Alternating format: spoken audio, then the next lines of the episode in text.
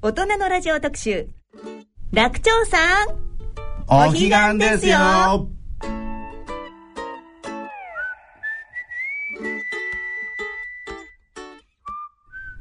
はじめまして、えー立川白野と申します。えーお彼岸の休日、皆さん、えーいかがお過ごしでしょうか？ご機嫌いかがでしょうか？篠崎直子です。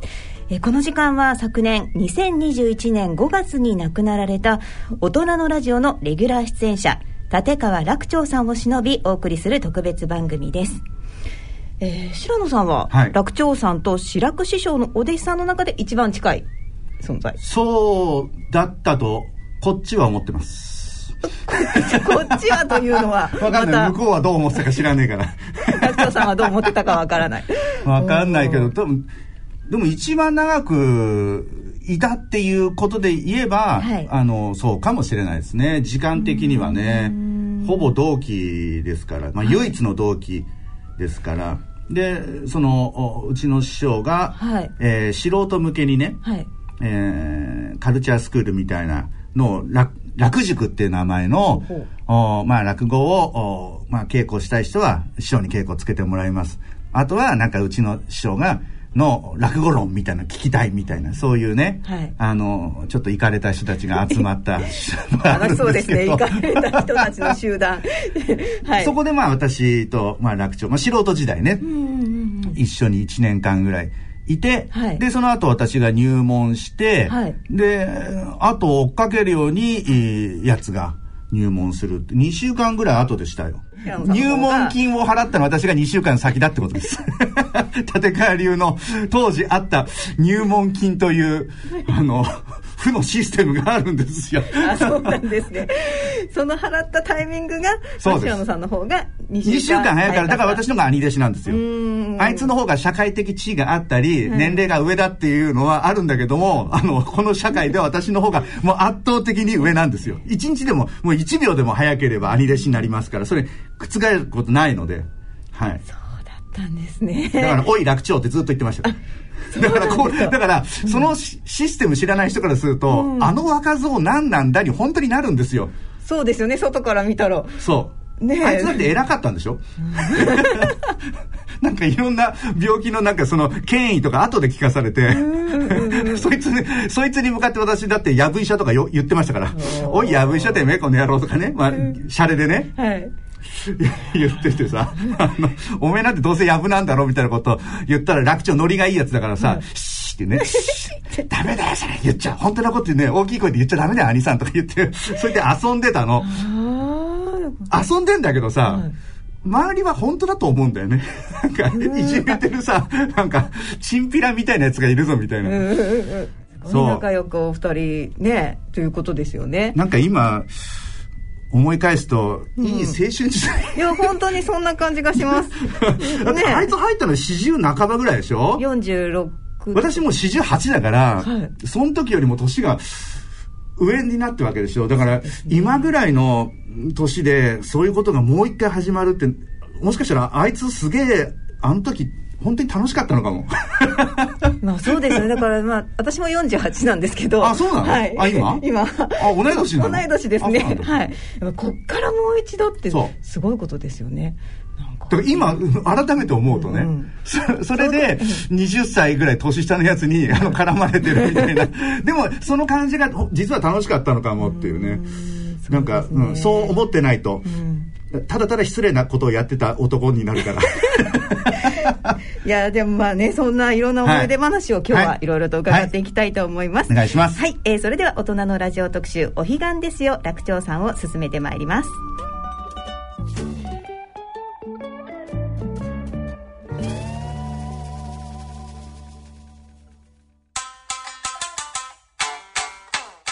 楽長さんお彼岸ですよ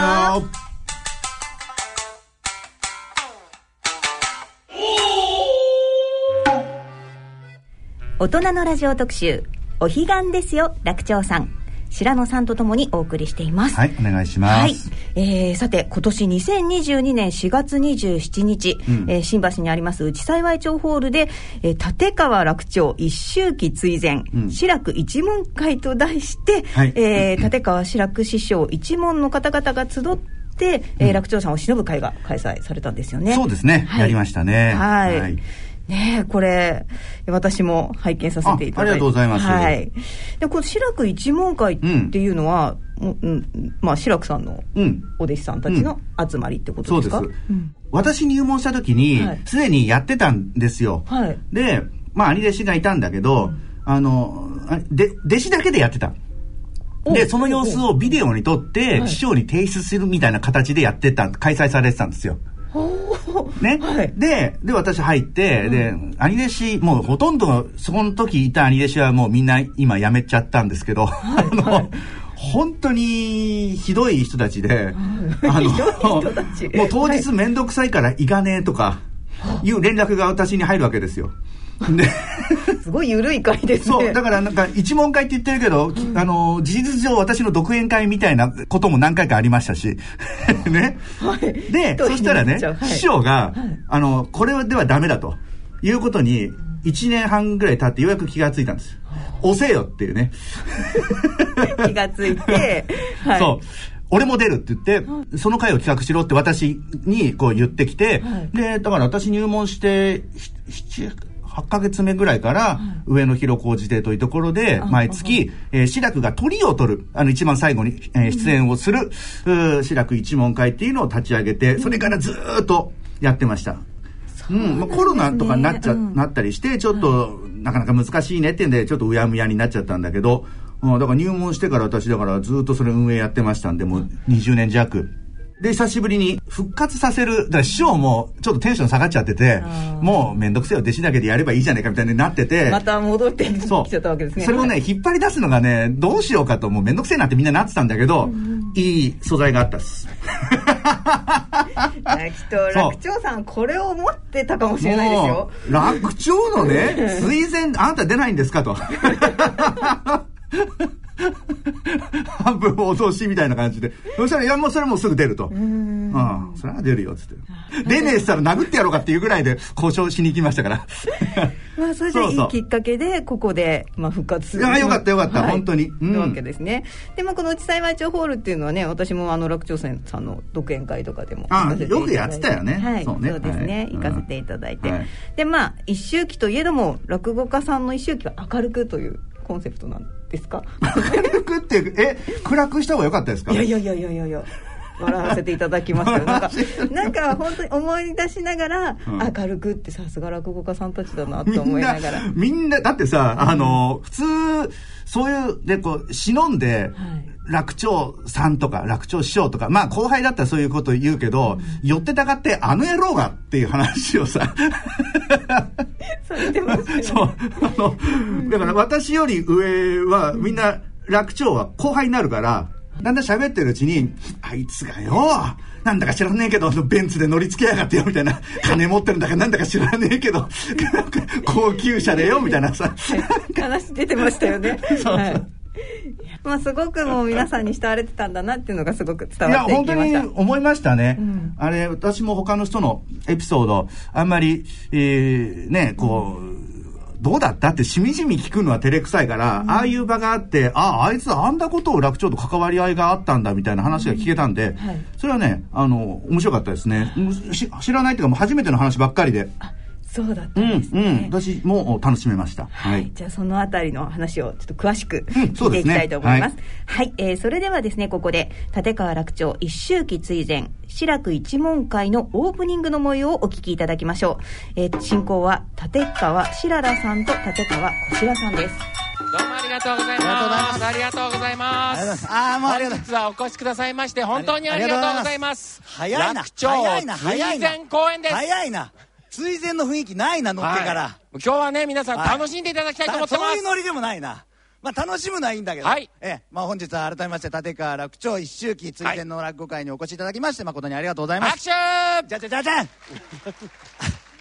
そんなにトップギアで始めるもんじゃないんですよ。いやいやいやもう今日はもう皆さんに、もう楽長の思い出とかね、うん、そういうのを語ってもらいたいと思います語る会じゃないんですよいや語るのこっち側なんですよ。もし言いたい人がいましたら言っていただけましたら。あの我々誰かも名乗ってないんですよまだ。あほとんどの人が楽長しか知らないんであの二人誰だって目で見てんです。そうでしょ、うん、だってさっき楽屋に入ってきた楽長の奥さんが俺のこと誰だか分かってなかったから、ね、分かってないんですから。だからちゃんと説明しましょう。はいお願いします。私が一応立川しららでございます。よろしくお願いします。しららです。そして。はいえー、そして私が立川こしらと申します。どうぞよろしくお願いします。ありがとうございます。まあでも陽気にやってますけど、はい、落語家っていうのは、うん、そもそもそうです。葬儀だって陽気にやるもんですから。もうちゃんと聞いてください、はい、正しいこと言ってますからね。追善の会であんまりしんみりされると困るんです。しかも我々がすごい不安なのが、はい、今日前半に、うん、楽楽平、はい、楽と、うん、白野、はい、やるのが、うん、楽長がやってた禁煙落語やるんだ。あ違うあの健康健康楽やるんですよ。白良さん落ち着いてください。なんでかっていうと なんでかっていうと僕にとっては健康落語っていうとイコール禁煙ドッグなんですよ。待って禁煙ドッグ知らないの？ちょっと不安に禁煙ドッグ知ってるっていう人どれぐらいいます？嘘でもあげときゃいいじゃないですか。個人を忍んでる会なんだから。そうですよ。楽長の代表作ですよ禁煙ドッグは。健康落語をやるんですけど、うんはい、普通落語家は、本人に稽古をつけてもらわないと、はい、落語やっちゃいけないんです。ダメなんですよ。でも楽長はなくなっていないんですよ、はい、だから今回3人は YouTube で覚えたらしいんですよ。あのこれ絶対よさで言わないでくださいね。ね。プロの落語家が YouTube で落語覚えたって言えないんで。えでも俺ウィキペディアで覚えてるよ。ダメだな。ウィキペディアはもはや音でもないなそれは。何文章で覚えてんだよ。まあそういうことで、でえー、3席、えー、健康落語を聞いていただいて、休憩入りまして、後半は、はい、白く一門からあなたの弟子のかしめまでそうです。総出演全員出てきますので思い出を語るっていうんで。楽長被害者の会です、ね、被害者じゃねえよ。そうじゃないんだよ、はい、なんで一周期まで来なきゃいけないんだ？そういうノリじゃないんだよ、ね、しかも後半何が困るって、うん、思い出話を一言ずつくださいっていうことで我々白良こちらが司会するんですけど、はい、落語を覚えるやつより思い出がなくて困ってます今ねえ、だから意外と楽長さん、あの、この一問に影響力がなかったって、ね、言わなくていいんだよ、それそうなると。あなたもだって今日気がないでしょいや、そんなことないですよ。だってなんであなたマスクしたまま出ようとしたから、マスク外してくださいって言ったら、俺髭剃ってないもんって言ったでしょ、あなた。お前、それは最後までなんで出番がある時に髭を剃ってこないんですか、あなた。っといてバレないとよく見てください、この髭を。薄らい毛あこれもね一応健康法なんですよ。違うだろ、はい、な嘘の健康法を広める会じゃないんだよ。楽長さんに教わった健康法です教えてない、はい、まあ、そういうことで、ね。えー、一つ騒がしく始まりましたが、はい、久しぶりに一問全員が揃ってる会ですんで、ね。えー、本当に来なかった人が後悔するように一つ存分に盛り上がっていただきたいそれではこれから始めます。第1回楽長第1回じゃねえんだよ。第1回第2回じゃないんだよ。一周期なんだよ。1の数字間違えてんだよ。そういうことでゆっくりとお楽しみいただきたいと思います、はい、よろしくお願いします。どうもありがとうございます。はいということでも本当にね賑やかに楽しくスタートしましたね。このアリエシたちよりも長生きしないと危ないねえというのは？先死ぬと何言われるか分かんないよ。そうですね。あの、シララっていうね、ツッコミ側のアニメシがね、はい、あの、喪服とか着てね、着てる人いないでしょうねとか言ってるけど、うん唯一一人だけちゃんとしたスーツで来たから。白良さんが？そう。言ってる割にはてめえが一番気にしてるっていうね。なるほど。乱暴なふりしてるけど、一番繊細なのお前だぞっていうね。一番気にしてらっしゃるんですね。いや一人でスーツだからさ、あの、向こうも、あれ、みんなスーツじゃないのって顔してたけどね。さあ、そしてですね、この中で、えっ、ー、と、楽長さんの創作落語と健康落語の3席を披露、あ、そうですね。そう、せっかくだから、うん、ああのね、うん、いっぱい作品作ってるから、うん、やったらどうだみたいなのをさっきのそのシララっていう兄弟子が言い出して、てめえはやらないんだよ。白田さんはやらない。そう。俺はやらないけど、誰かやるやついないかっていう一斉メールが来たんだよ。それ面白い。キャラクターが出てますね。普通さ、俺やるから他誰かっていう言い方するじゃん。うんうん、その、な逆男気みたいのなんだっていう。俺はやらないけどっていうのが、もう明言されてるっていうね。でも思いついちゃったけど、俺はやらない。誰かやってくれっていう、ね、やればいいじゃんみたいな。で、結果、えっ、ー、と、楽平さんが内緒のパーティー、うん、で、楽人さんが真珠の誘惑、うん、そして、白野さんが合コン老人会。そう、最初の間よ。あの、言っとくけど、私だけだったんだよ、手挙げたの。みんな、だから、あの、人の新作やるって結構ね、ハードル高いんです。ハードルっていうか、難易度高いんですよ。思ってる以上に難易度高いんですよ。これは本当に、もうやればわかります。普通の古典落語、いわゆるメジャーな古典落語をやるよりも、人が作った新作落語をやるっていう方が、もう、もう全然違うんですよ。え、それはどうしてですか？古典落語って、長く続いてるやつは、もう何千何百という人が、こう関わってるわけですよ。で、いろんなパターンをやってたりするし、で、人前でやってるから、あの、どういうふうにすれば受けるかみたいな、その、いろんなものがこう寄り集まってる、最大公約数みたいな状態になってんですよ。でも、新作で、しかもだ他の人がやってない場合は、その人専用にカスタマイズされてるんですよ。だからその人の得意分野、得意の武器が存分に使われてるんですよ。だからその武器がないとその話できないっていうことが結構判明するんですよ。やろうとすると。だからみんなね、怖がって手を挙げなかったんですよ。だけど私はもうすぐやるって言ったんですよ。もうこれやるしかないと思って。それはどうしてですか？俺しかいないだろうと思ったんですよ。もうやっぱり、うん、いや、いや、これいい機会だと思ったしね。うん。やることによって、楽長がどういう風なテクニックでやってたかとかは、やると本当にわかるんですよ。本当にの、楽長の脳みそ覗いてるみたいな感じになるんですよ。これね、失礼な話なんだけど、はい、すごい作品を作ってんだよ。あの、量、まず、数。あそうですね。健康落語、創作落語、すごくたくさん作られてます。見た、実際見たのは多分10席もないと思うんですよ。だから、まあ、7、8席自信作があって、それを多分回してんだろう、みたいな感覚だったけど、いやいや嫌だったんだよ。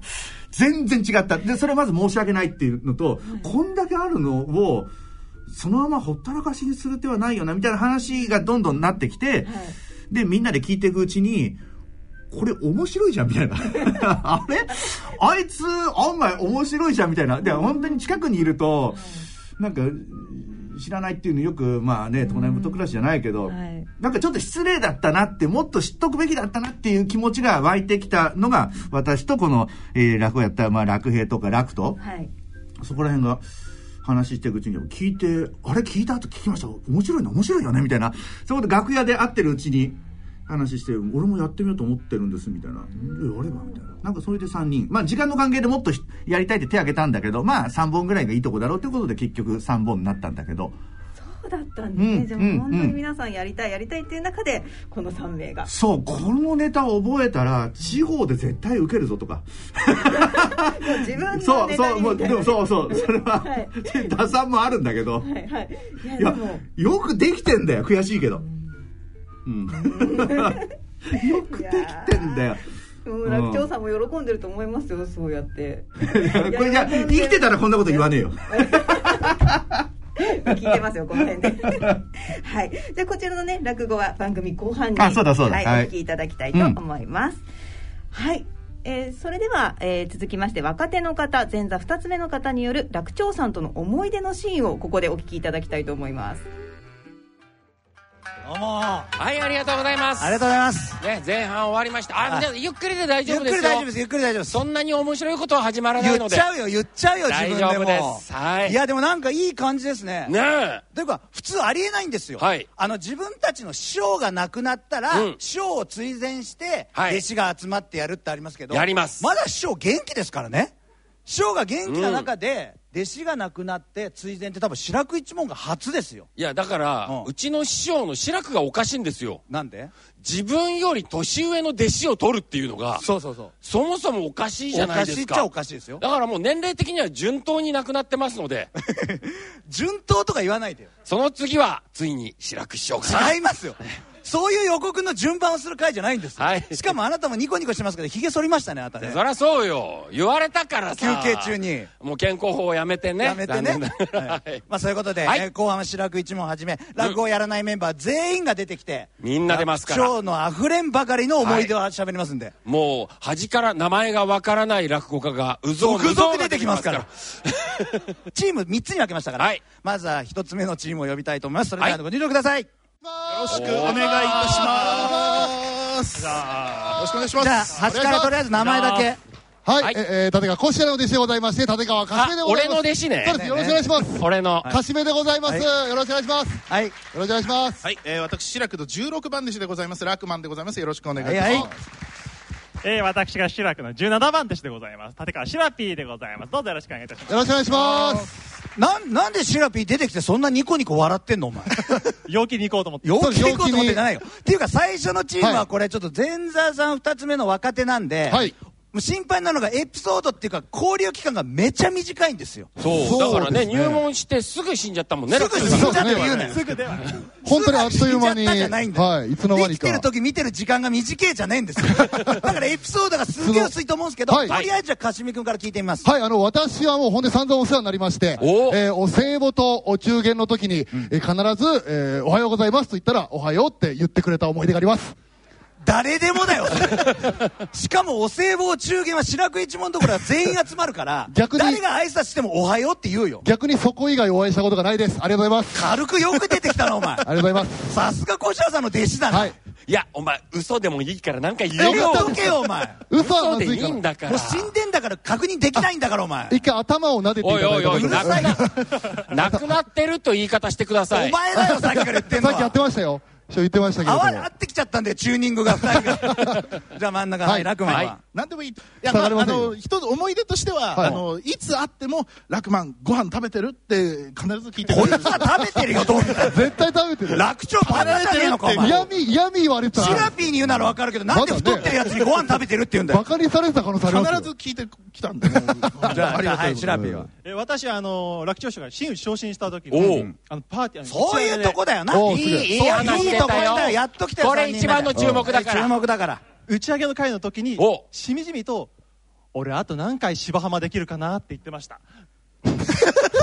親密。いやそれ自分に言われたわけじゃないの。どっちどっち？しかもそれちょっと悲しいエピソードじゃねえかよお前。何なんだよなんでお前ニコニコしながら悲しいエピソード言って笑ってられんだよ。あいつ最後の芝浜聞いたことないんですよね。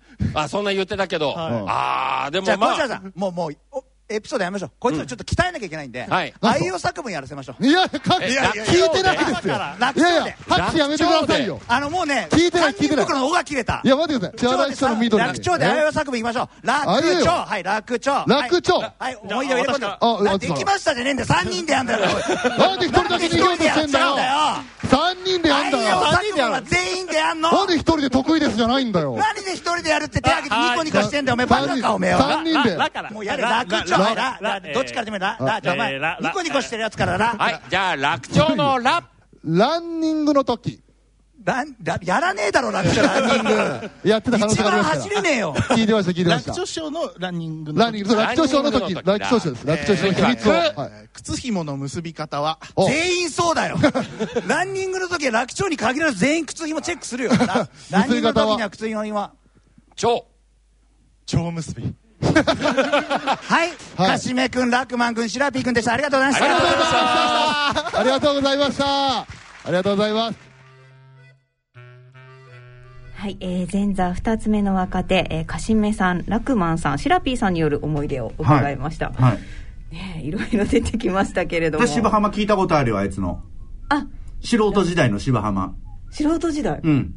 さっきオープニングで言ったけど、あの、楽塾っていうのがあって、はい、で、宇野木っていう、まあ、場所があって、まあ、それは立川男子家元の、はい、まあ、お母さんの実家が宇野木だったんで、そこの近くの公民館で定期的に落語会やってたんですよ。やってた時期があって。はい、じゃあそこ借りて、うんうん、じゃあその素人の発表会やろうみたいなことで。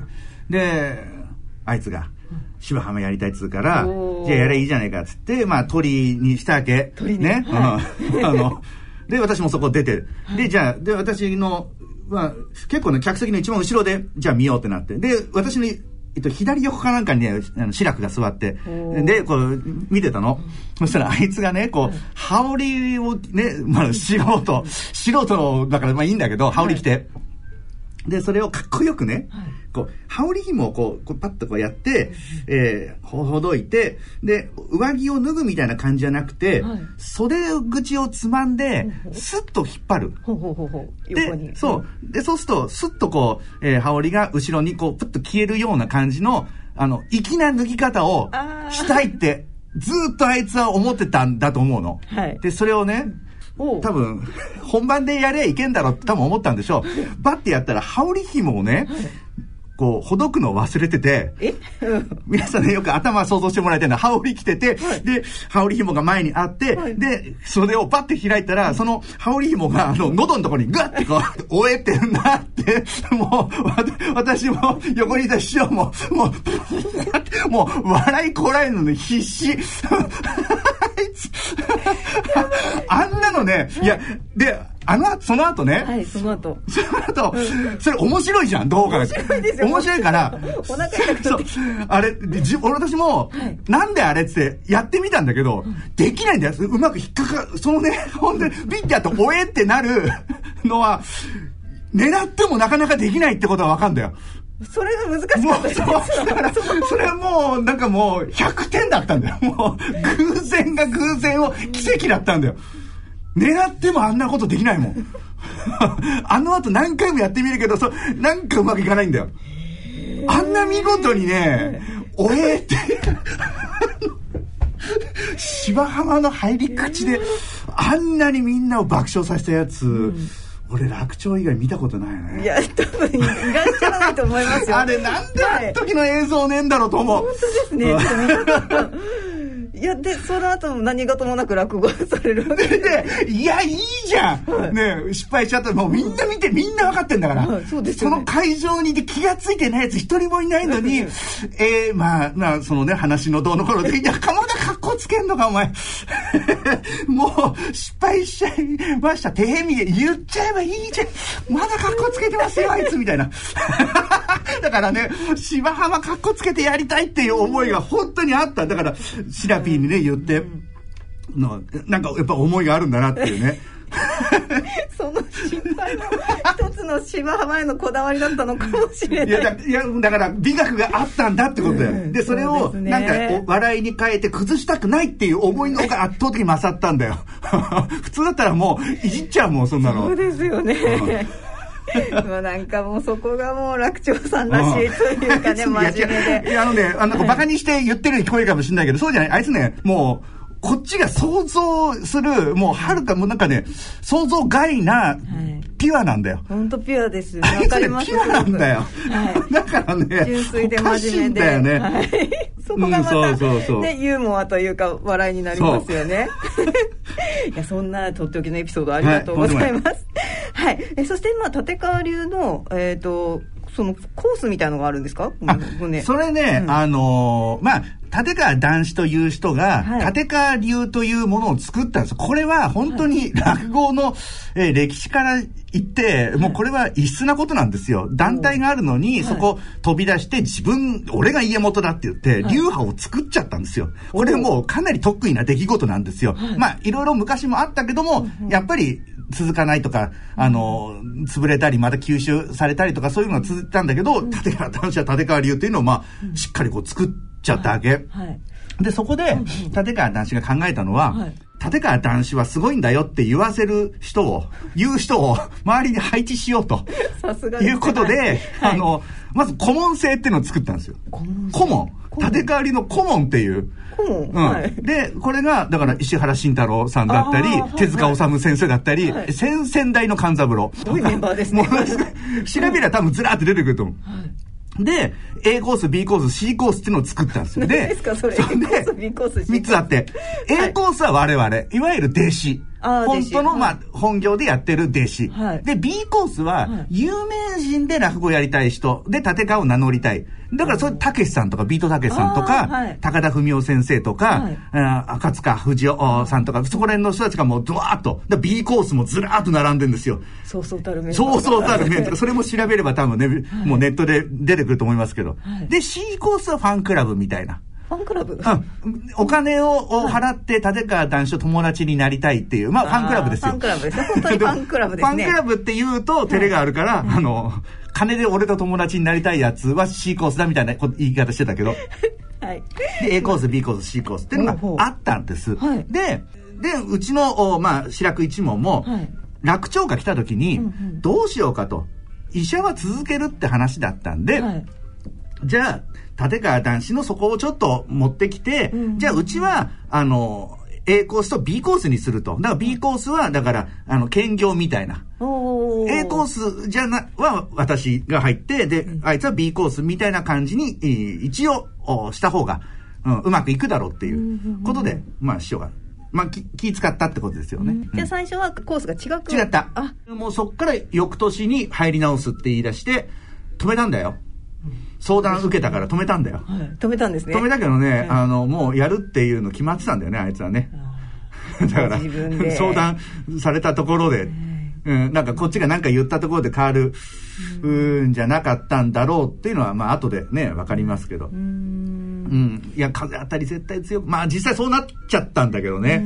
そっから嫌な、あ目にだいぶあったと思うんだよね。うん、B コースの時は楽長先生とかね、そうですよね。言われてたんだけど、A コースになったらなんだ一緒なのかいみたいなことを言い出す人がやっぱり出てくるので、うん、一緒は嫌だとかね。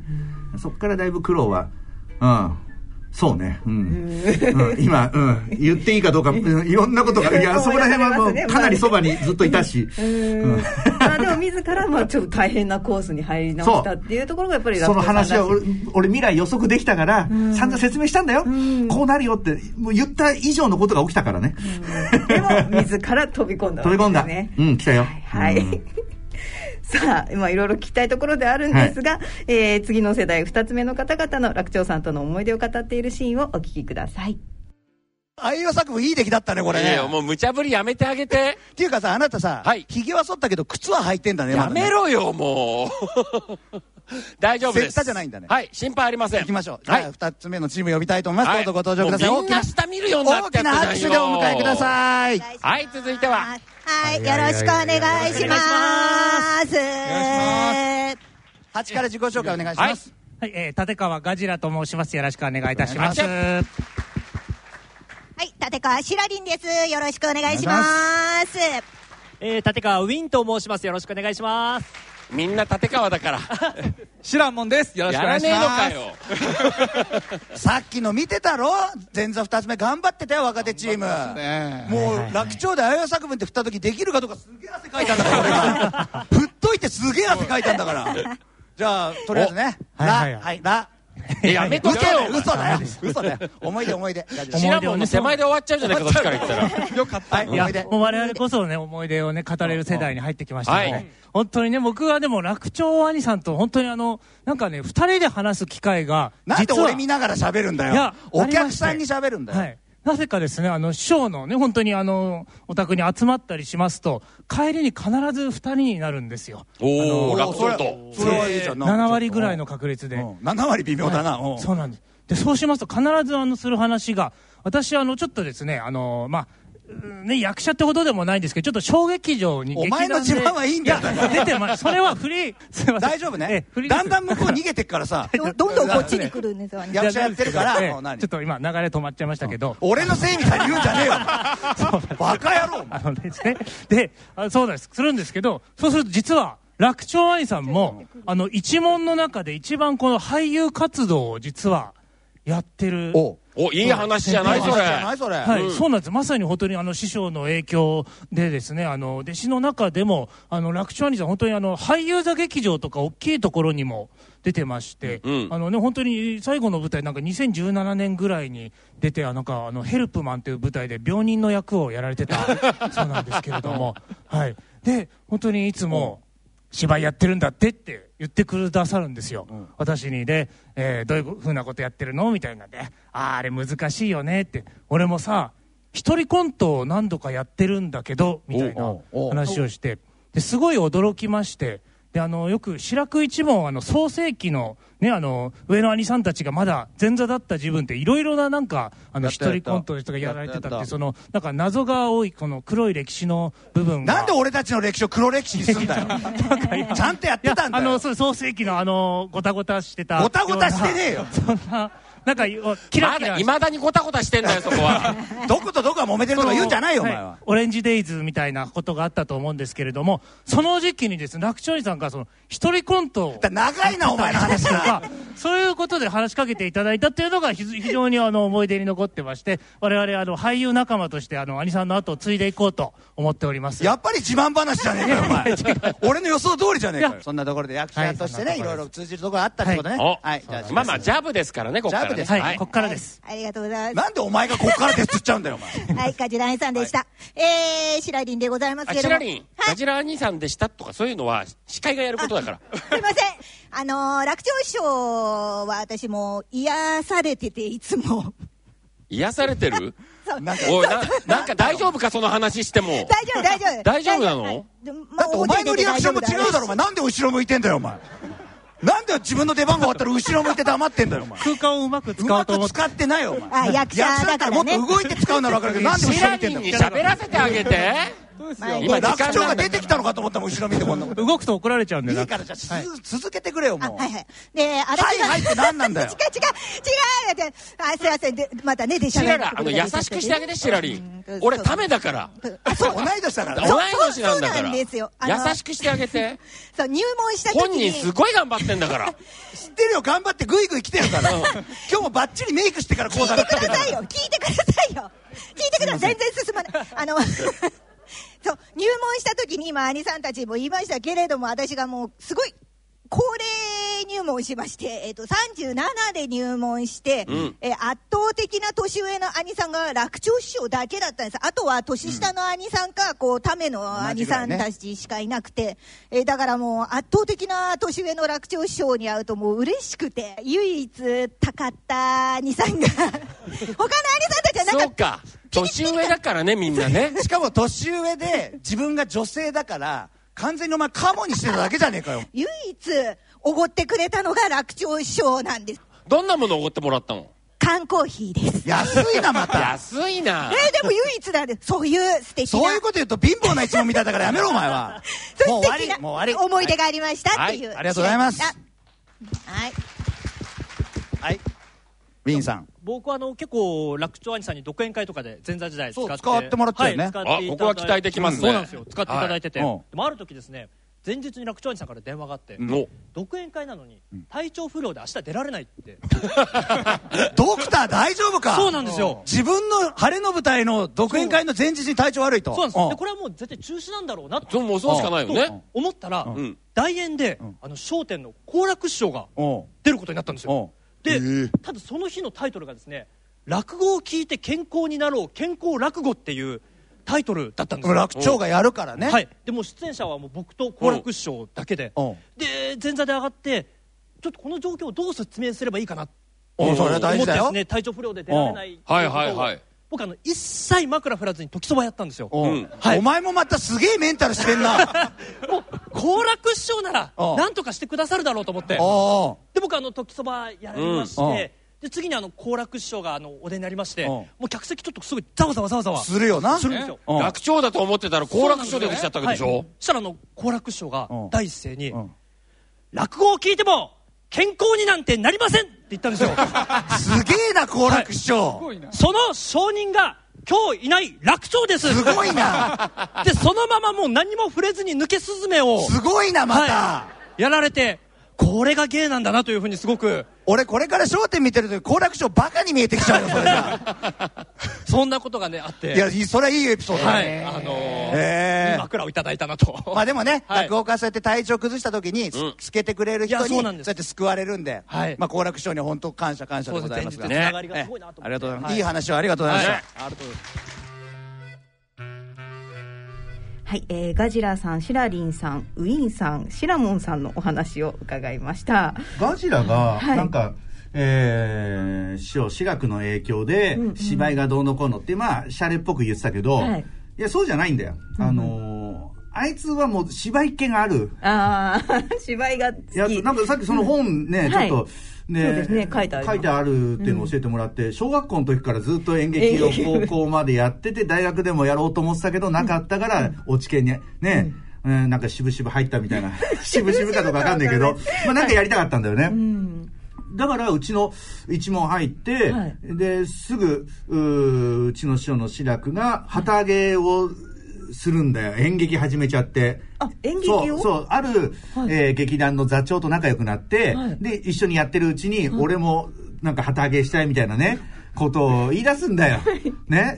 言い出すんだよってなんか今、嫌な、嫌だ、めんどくさいみたいなトーンで言っちゃったな。ちょっと聞こえましたけど、いやいや、そんなことはないですね。そ、そこで、あいつ主役やったもん。あのね、戦隊ヒーローものみたいな、はい、で、人情ものみたいなのを、はい、うちの人がちょっと本書いて、はい、で、やっぱこう、年取ってる人の方が、あの、悲哀が出る、でもそういうやついないんだよなと思ってたら、ちょうどいいやつが入ってきたって言って、もう抜擢されて、ヒーローもの。うん、あの改装される前のね池袋のあのシアターグリーン、うん、まだ まだ裏がもう墓地っていう。裏が墓地？裏が墓地なのがもうはっきり見える、うん、昔のシアターグリーンで主役をね、えー、あいつがやって。ヒーローものだったんで、はい、で毎節前座やれって言って、はい、で私その時ね、毎節やってたけど私はあのえー、ショッカーみたいな、黒の全身タイツみたいなので、あの、埋設をするっていう。私はそういう役で、あいつは主役をね、やってましたね。なんかこの番組でも、あの、ラジオドラマやったことがあるんですけど、やっぱり演技お上手で。嘘だよ。え？演技を知ってる演技のあれがうまいということは君は演技を知らないな？私だって学長さんから演技指導を受けてます演技指導？はいあいつ偉そうに演技指導してたの。はい。あれえ、ね、それ、それ、ちょっと、ちょっと、あの、聞くけど、それ、ちょっと体とか？触られてないですか 大丈夫ですか？君、後ろからそっと手をこう、もっとこうだよ、的な、そういうやつじゃないね？そういうやつじゃないです。あ、じゃあよかったそれは大丈夫、健全に。ちゃんとアク アクリル板の挟んで。アクリル板、あ、もうそういう時期だから。あ、よかったよかった。よかったよかった。はい。いや、演技指導され、していただいたので、あいつマジなんだよ。割とマジなとこあんだよ。プロだなと思って、そう、あいつやっぱね、そう、さっきピアって言ったけど、創作とかいうことに関するとマジなんだよね。まあ、落語家は割とそういうところをあの見せないから、見せなくても裏側はさ、そういうことやってるもんだって想像する。もんなんだけど、ちょっと想像が足りてなかったな。今回ね、この、はい、えー、あの、追善の時に、の話と、その後、こうやってラジオドラマやってたとか演劇とか調べるとこんなにやってたのっていう。その衝撃小学校の時からやってたかもかも俺知らなかったし。一緒にやってらっしゃるからこそ気が付かないことっていうのが。いやもっといやだからようやく真打ちになって、うん。はい、なんか師匠からもまあそこそこ自由になって、だからあいつ生きてたら、あの一緒に私と二人芝居とか今頃なんかやんねえかって誘われてる可能性もあるし。そうですよ、うん、あなんかいや一回もそんなことやんなかったから悔しいなと思って。そうですね、うん、まあ、そんなことも生まれますよね、うん、はい。で映画なんかも作ったんですかこれ。で白く一門で。ああそうやったやった、はい、これもで出演されたんですか？うんうんそう同じ今言ったのと同じですよね、うん、今言った感じで、うん、やっぱり楽長っていうのは、うんうん、やっぱり一門の弟子使うってなった時に、異質じゃないですか、はい、年齢も上だし。だからあのやっぱり使い勝手があるんでしょうね。だからああ出てましたね、うん、で真面目だから、うんうん、やるんだよね。やりますね、やるんだよ 真面目に、うん。えって言わないんだよ、え、なんすかそれ師匠って言わないんだよ。言わないんですね。どなたかと違ってみたいな。真面目なんだよ。まあそこがね、楽長さんのお人柄が、はい、ね、わかる部分かなと思います。はい。さあ、では続いて、えー、真打ちの方々の思い出話をお聞きください。お呼びしたいと思います。三、チーム目の方ご来場ください。盛り上がってますね、随分。さあ、来ましたよ。いよいよ、お、ちょっと待って、ちょっと待って。なんで一番最後に出てきたやつ足引きずってんじゃねえかよ。すいません。え今医者が欲しいところです。なんでさ健康落語やってた楽長忍ぶ会でさ病人を丸見せしてんの？あなた。いいんだよ。まあとりあえず自己紹介お願いいたします、はい、はい、支援でございます。よろしくお願いします。そして、えー、楽者と同時に真打ちになりました立川白玉でございます。立川調べでございます。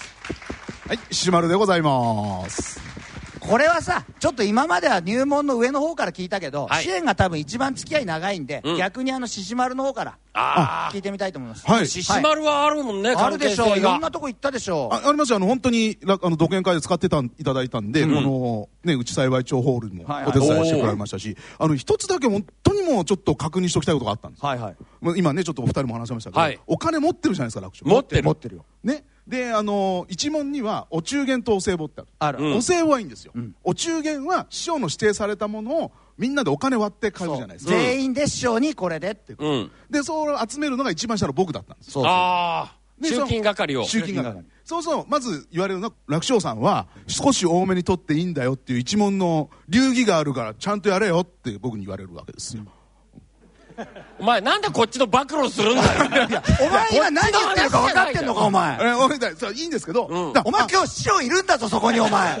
師匠はそんなこと知らないよ、当分で洗ったと思ってんだよ。いや、いいですよ。ね。で、僕もそう、そうなんだなと思うから、一応割り振って言ったって、そんなにね、一応多めには取ってましたけど、最高で1万円ですよ。だから皆さんの割り振りがちょっと高い時で7000円になる。その時に楽勝師匠に、すみません楽勝さん1万円お願いしますと。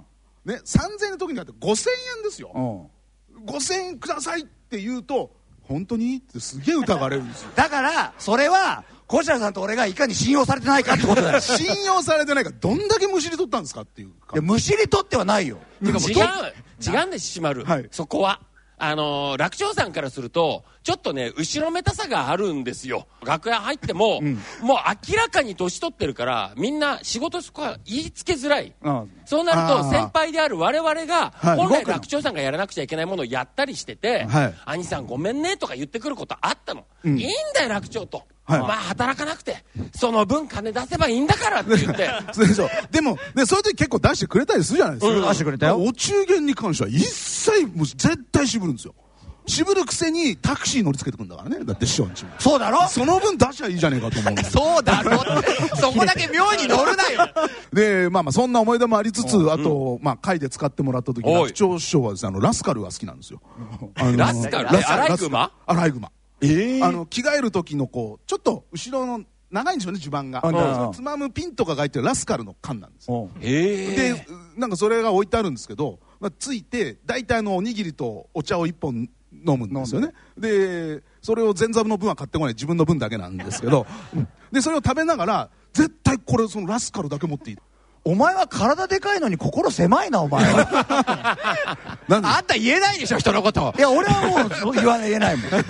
調べまあまあそ、そんな思い出思い出ね。はい。ありがとうございます。はい。じゃあ、調べ君。楽長さんは、だから、我々一門の会というよりも、うん、他のいろんな落語家が集まる楽屋でやっぱ人気があったじゃないですか楽屋で、そうそうそうもうみんなが「おお楽勝楽勝来てくれ来てくれ」うん、今ここが具合悪いんだ。もう立て替えの上の人たち、それはそうでした、ね、みんな病気持ってっから。もういろんな診療所になっちゃうんでねそこがね。もうどんな上の人でも楽勝来てくれって。あの医療相談をこうただでするっていうのあったじゃないですか。はい。で、私なんかも割ともやしっこなんで、うん、結構あのー、体弱くて。そう、体弱くて、ちょっとこんな具合が悪いんですけど、これどうですか？っていろいろ聞くんですよ。いっつもその時の答えが、はい、寝れば治る。そう。楽長ね、意外とね、寝れば治るとね、あともう一個対応したのがね、うん、水を飲めだった。から。でしょ？だから私ね、いまだに医者だってこと信用してないんですよ。だって男子師匠にも一時期男子師匠が体調悪い時に師匠水を飲むのが一番ですって。それから男子師匠すげえ一時期水飲んでたんだから。それが原因で？それもあるかもしれない。すげえ水飲んでたんだから。でしょ？でまともなこと私言われたことないんですよ。だから多分今楽勝さん生きてたら、うん、コロナは寝れば治る。で困ったら水を飲めとみんなこれじゃあ守って守って長生きしてほしいと思います。ねそうですよ。ありがとうございます。ですからね。調べくんでした。ありがとうございました。とい。うことでエピソードありがとうございました。はいありがとうございました。支援さん、白玉さん、調べさん、獅子丸さんのお話でした。はい、ということでなんかね、調べさんのお話ありましたけど、お医者さんとして、まあ、寝れば治る？水飲めば治る。水飲めばって言ってたけど、あれね、一時ね、はい、家元立川男子が、はい、なんか喉の調子が、なんか悪いのか、うんうん、それをね、相談をね、はい、して、してたところ見かけたことあって、新年会とかで、あの、新年会の一次会が終わって、次の二次会移る時に、はい、なんとなく、おい、なんかドクターみたいなこと呼んで、うん、で、こうこうこうでつって、あいつがね、ウーロン茶かなんかを勧めて、た記憶があんだよ。で、立川男子という人は、ウーロン茶嫌いだったの？ね、ウーロン茶好きじゃないと。嫌い。まあ、別に好みだからいいじゃない。その、うん、好きじゃない。喉になるから。って言ったんだけど、楽長が勧めてから、立川男子が一時ウーロン茶飲んでたよ。立川、立川男子という人もさ、なんか偉そうなこと言ってるけど、医者の言うこと何すんなり聞いてるんですかっていう。いや、だって、もう本当に、うん、あの、薬のなんか相談とか、はい、広小路、えー、とかで、はい、さあの、随分いろんな上の先輩からこうなんだけどって言って、普通のもう診療所かっていうような状態もあるし、この話もどっかで出るのかもしれないけど、うちの、だから師匠も、病気もなんか演劇とかで、わーってなんかもう寝ないでやってる時に、の様子見て、いや、師匠これおかしいですよって言って採血させてくださいって言って、そしたらそうだって予想通りの病状だってことが分かってで命を救ったっていうことがあったりとか。なんかいつもあの楽長さん自分で採血は苦手っていうか下手だっていうお話とかもされてそうだよ。苦手なんでいやなんかさっき話したら得意だっていう話聞いたけど俺絶対嘘だと思う、あやる場面があったんですか？そうこれあんまり言わない方がいい話だと思う。これね、内緒にした方がいい話？採血あいつ下手だよ 結構、結構やり直してるところ目撃したよ。そうなんですね。もう。いや、でも、その人はなんか太ってたから、しょうがないんで、血管が見つからにくいんだよって言い訳したけどね。言い訳してたけど。わかんない。まあ、真相はね、真相わかんない。味噌汁というところですけれどもね。わ、かんない。得意、得意だったのか。まあ、私、私でも採血してもらってないか、やつには。ないんですか？注射もないか。うん。じゃちょっと。奥さんがね、あの、うまいのは間違いない。ああ、そうなんです、奥様は。うまい。うまい奥さんがうまいのは間違いない。楽長がうまいかどうかはちょっと分かんない。分かんないですね。これは分からなかったこととやってもらえばよかったなそんなのも。そうですね。そうだよ。今いいね。そうあいつに一回血取ってもらえばよかったな。はい。まあねそんなお医者さんとのしての一面もあったということで、うん、えー、この後でですね、えー、立川楽長一周忌追善志らく一門会で、えー、楽長さんの今流した思い出のほか創作の健康落語3席が披露されたんですね、うん。はいはい、せっかくなのでここからはその健康落語の中から白野さんによる合コン老人会をお聞きいただきたいと思います、えー、一つよろしくお願いをいたしますけれども、電話が鳴ったよ。この時間になると必ずオレオレ詐欺の電話がかかってくるんだよ。毎日毎日電話がかかってくるとね、求められてるっていう心持ちがするはいはい、出ますよ。はい、出ますからね。はい、ちょっと待ってください。出ますよ。もしもし、もし。もし、あ、もしもし、俺俺、ねじいちゃん、もしもし、もしもし、ね。じいちゃん、もしもし、もしもし、もしもし、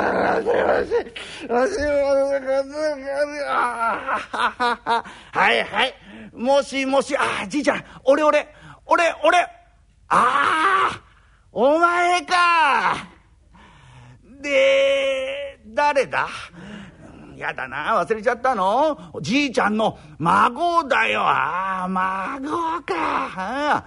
でもな、俺、孫たくさんいるんだよ。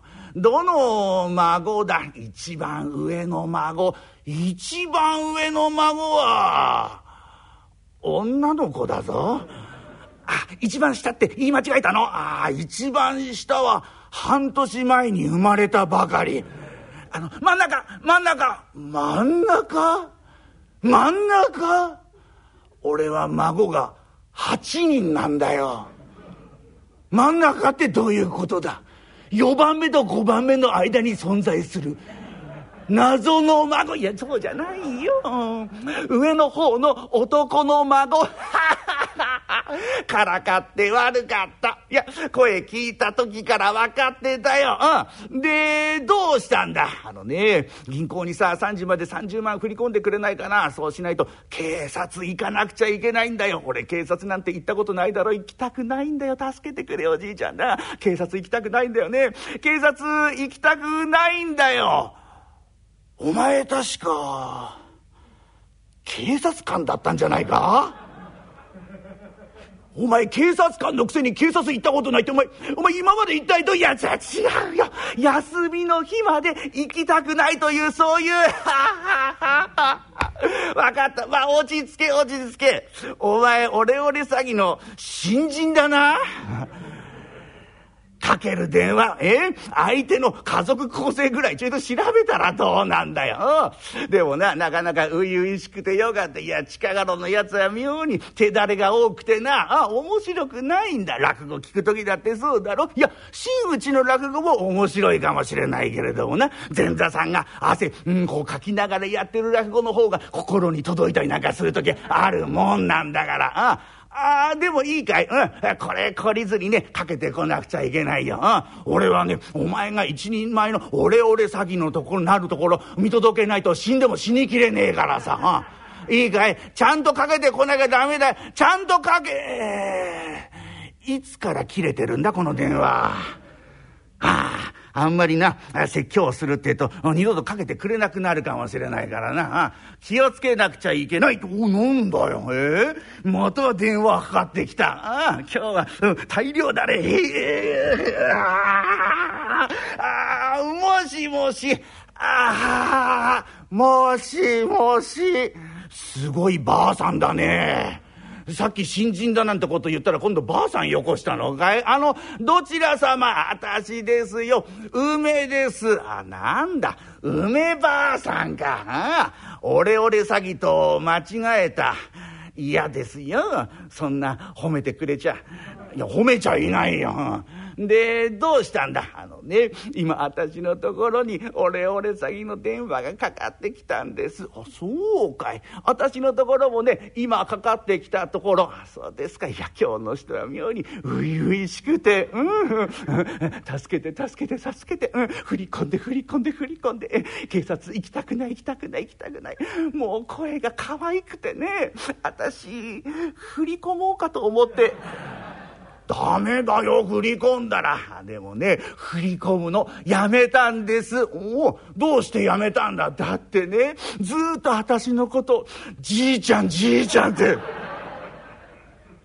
私のことずっとしょうがないよ。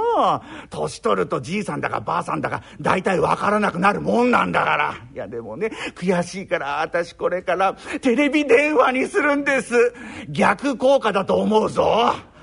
やめた方が、はいはい、分かったよ。じゃあまたかかってきたらね、私のところに報告の電話よろしく。はいはい、うん、それじゃあね、うん、そうだね、うん、はい。ああ、そうだったね。うん、そうだね。うん、うん、わかった、わかった。うん、じゃあまたこ、え、うん、そうだね。ははなるほど。うん、うん、うん、うん、ちょ、うん、それじゃあまた、え、え、うん、うん、はい、うん、うん、うん、うん、そう、うん、そう、うん、はい、うん、うん、うん、うん、終わんねえな、ババアは。話が長いや、まったく。だから、もう切れてるよ。勝手なばあさんだ、まったく。冗談、冗談だよ。え置いた途端に電話が鳴ったよ、こったり。あの、もしもし、ああ、長さんかい俺だよ。熊だよ。ああ、熊じいさんかいどうしたあのね、合コンやらないかい？合コン、そうだよ。隣町の老人会とね、合コンやりたいんだけど、俺たちでそれ主催しない？隣町の老人会ってあれか？後期高齢者しかいないという。あの老人会、そうだよ。後期高齢者しかいない、あの老人会。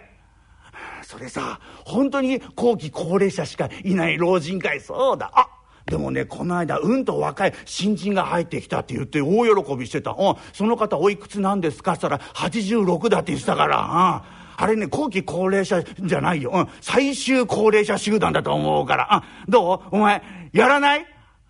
やる、やるだな。お前そう言うと思ったよ。だってさ、お前子供の時から本当に年上の女好きだったもんな。やめてよ、それ言うの。そうなの。ね。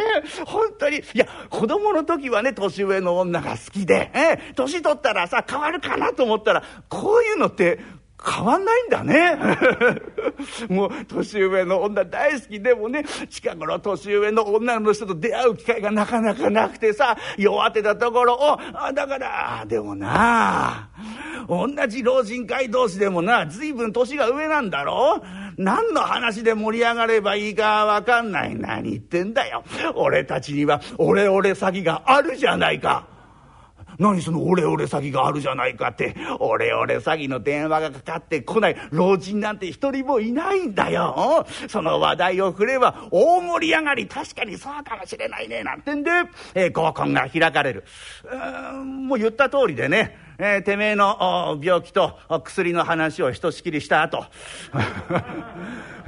その後は「ああそんな電話がかかってくるんですか」なんてんで大盛り上がりでございまして「おい長さんお前さんすごいね。ずいぶんたくさんのばあさんに声かけささだよ。今日だけでもってね4人のばあさんと交換しちゃった。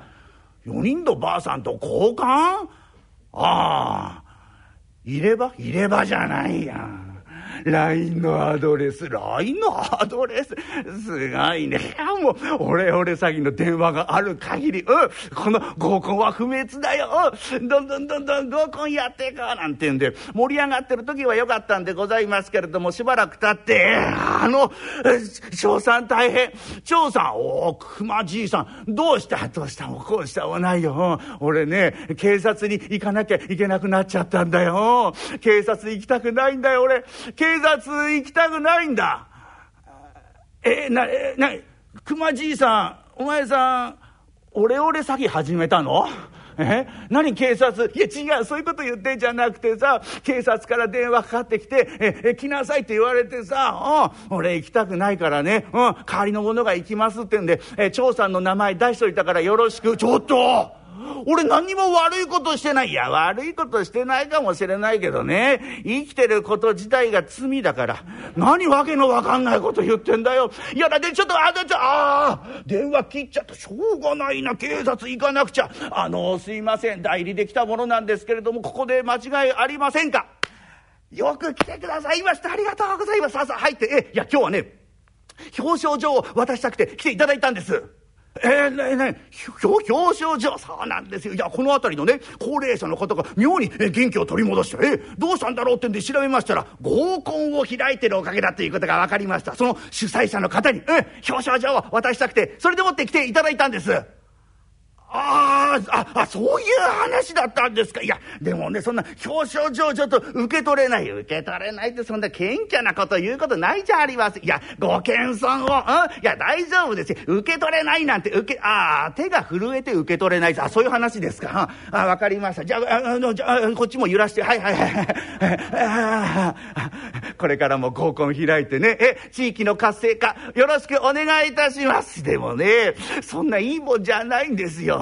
いや、私はね、オレオレ詐欺の電話をこう出しにね、そこら辺のちょっと、おば、ばあさんとね、なんかうまいことできないかな、そ、それだけのことなんですよ。オレオレ詐欺の、こで、で、電話の、こうね、話でね、ばあさんをどうにかしたいって、そう思ってただけなんです。そうだ。それもお礼を言わなくちゃいけない。皆さんが情報共有たっぷりしてくださったおかげで、ええ、オレオレ詐欺、一網打尽にすることができました。ちょっと待って何？一網打尽にそれ本当ですか？ああ一人もいなくなりました。だからこれから電話かかってくることありませんよ。うわそいつは弱ったこれじゃ合コンが開けない。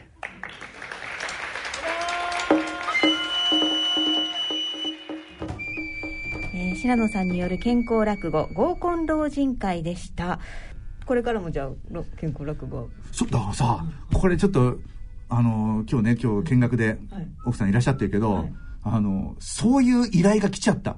え来まあ、私のことよ、ずっとね、前座の頃から面倒見てくれてる事務所の人がいて、はい、あの、あなたさ、その楽長のやつや持ってんだったらさ、そこでちょっとやってよみたいな、うん、すいません、お仕事をすでに頂戴してしまいました。いや、でもそれは嬉しいです。ね。もう、本当楽長さんも、白野さんだったらって本当に喜んでらっしゃると思います。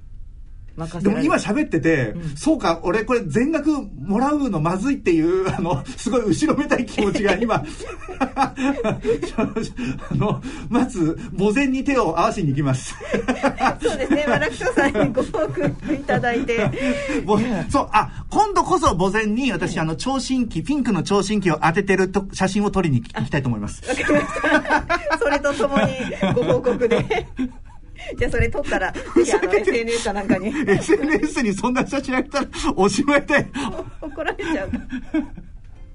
はい、でもじゃあ健康落語今回やってみたことでいろいろ広がってるわけですもんね、広がっちゃったってことですね、ね、まあちょっとまだ先なんで、うんうん、やってないんでね、はい、あれですけど、うん、今後あるかもと思って。うんだからもうちょっともっとだから楽長のこと、はい、楽長のエピソードもさそこで話すかもしれないから、ね、ちょっとその本とかもう一回読まなきゃと思って。そうですね。ぜひね この後でご紹介させていただきたいと思いますけれども。でまあ楽長さんその健康落語とかね創作落語もされてたんですけど、うん、あの古古典落語の先ほどお話にもあった芝浜ですとか、うん、明けガラスとか、まあ、かなりこだわりを持たれていたなって新潮師匠が好きだったんですよ古今亭新潮、はい、で新潮師匠みたいな口調で喋ってたんで、はい、まあみたいなっていうのはあの言うと、違うよってファンの方からね、えー、は言うな、そ、そ、そそういう、あの、そっくりって言ってるんじゃないんです。はい、あの、好きだなーって分かるやつの口調です。まあ、それはね、誰でも憧れの方いて、ああ、なりたいなっていう。だから、うちの師匠が、うん、あの、朝っていう字をつけた楽長にしたんですよ。楽に朝。なるほど。そう、だから身長から取ってる。あの、身長から取ってるっていうと語弊があるんだよ。またそれは語弊があるんですね。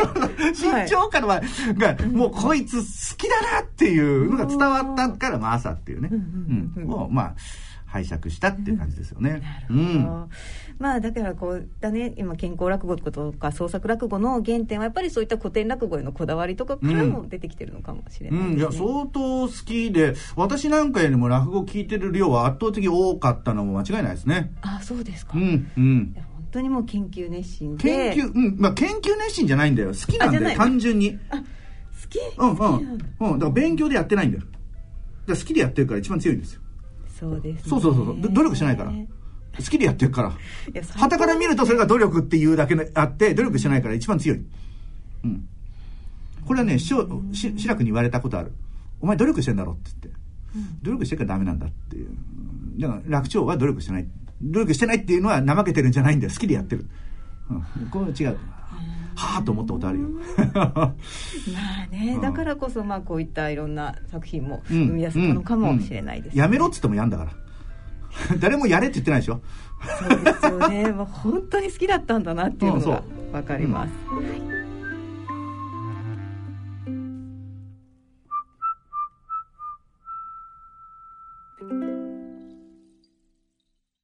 大人のラジオ特集。楽長さんお彼岸ですよ。大人のラジオ特集お彼岸ですよ楽長さん。そろそろエンディングの時間となってまいりました。えー、さてここでガラスの向こうでずっと見学されていらっしゃった奥様の素子さんに、えー、ご無理を言って今スタジオの中に入っていただきました。素子さんです。娘さんもねブースの外で、はい、ねどうどうなの？やっぱり止めたんですか？落語家になるって言い出した時って。まあ、もともと好きで、うん、あの落研やってたっていうのと卒業後も、えー、ご縁の会っていうのをやってたんですね、はい、あのでもそれを途中で立ち切れになってたんですが、まあ、たまたま落塾の話があって、行っても行ってくるっていうわけで、うんまあ、それはで途中で1年ぐらいしてからですかねあの落語家になってもいいって ある人ちょっとね神妙な顔で聞かれたので私も一瞬びっくりしましたけど、どうぞっていうことであのはい協力するっていうことで。はい、そこで奥様として不安はなかったんですか、まあ、あんまりよく分かってなかったのもあったかもしれません。けど、まあでもあの娘たちもいましたけど、うん、あの育児もあの家事もほとんどフィフティフィフティでや私も仕事があるのでやってくれてましたしもともと本当に医者になろうか落語家になろうか真剣に悩んだっていう人だったのでそのだけどまあ国家試験にも受かっちゃって、あの医者の道にこう入ってしまったけれども、それ医者になってからの残りの人生半分20年ぐらいは医者をやって、でその40代になってまた落語にまた目覚めてというか日に気が付いたか分かりませんけどやっぱりやりたかったっていうのがふつふつとしてで最初その B コースっていうことで、あの入ったんですけど飽き足らず、またそこで A コースになってもいい。そこの相談ってあったんですか？あったんですね。あった。止めた。いえ 私が止めたんだよ。なんでそっち止めないんだよ。まあ、一度しかない人生だから、やりたいことがあってやるのはいいかなと思いまして。そう。それで、素晴らしい奥さんですね。いえいえいえ、あの、まあ、いろいろ大変なことはね、その後、あの、あるとも、あまり思いませんでしたけど。はい、でも、その、後半の20年は。立川楽長として、はい、あの、好きな落語に、打ち込めたっていうのは幸せだった。と思ってるそうね、だから濃厚だよね。ですよね。一度の人生じゃないよね。二度、まあ、二度はやってるよね。二度の人生だよね。お医者さんの人生とすげえよ。え、娘さんってどういうリアクションだったんですか？え、まあ、娘たちはまだ小さかったですから。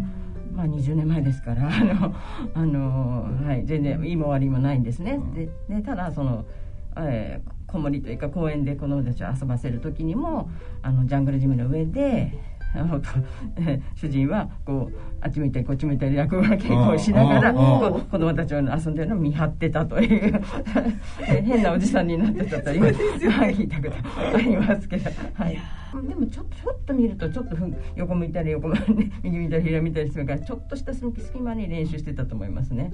はい、家族の前であの改めて練習してるっていう感じではなかったんですね。それから何か聞かせてって言ってもやりませんでした。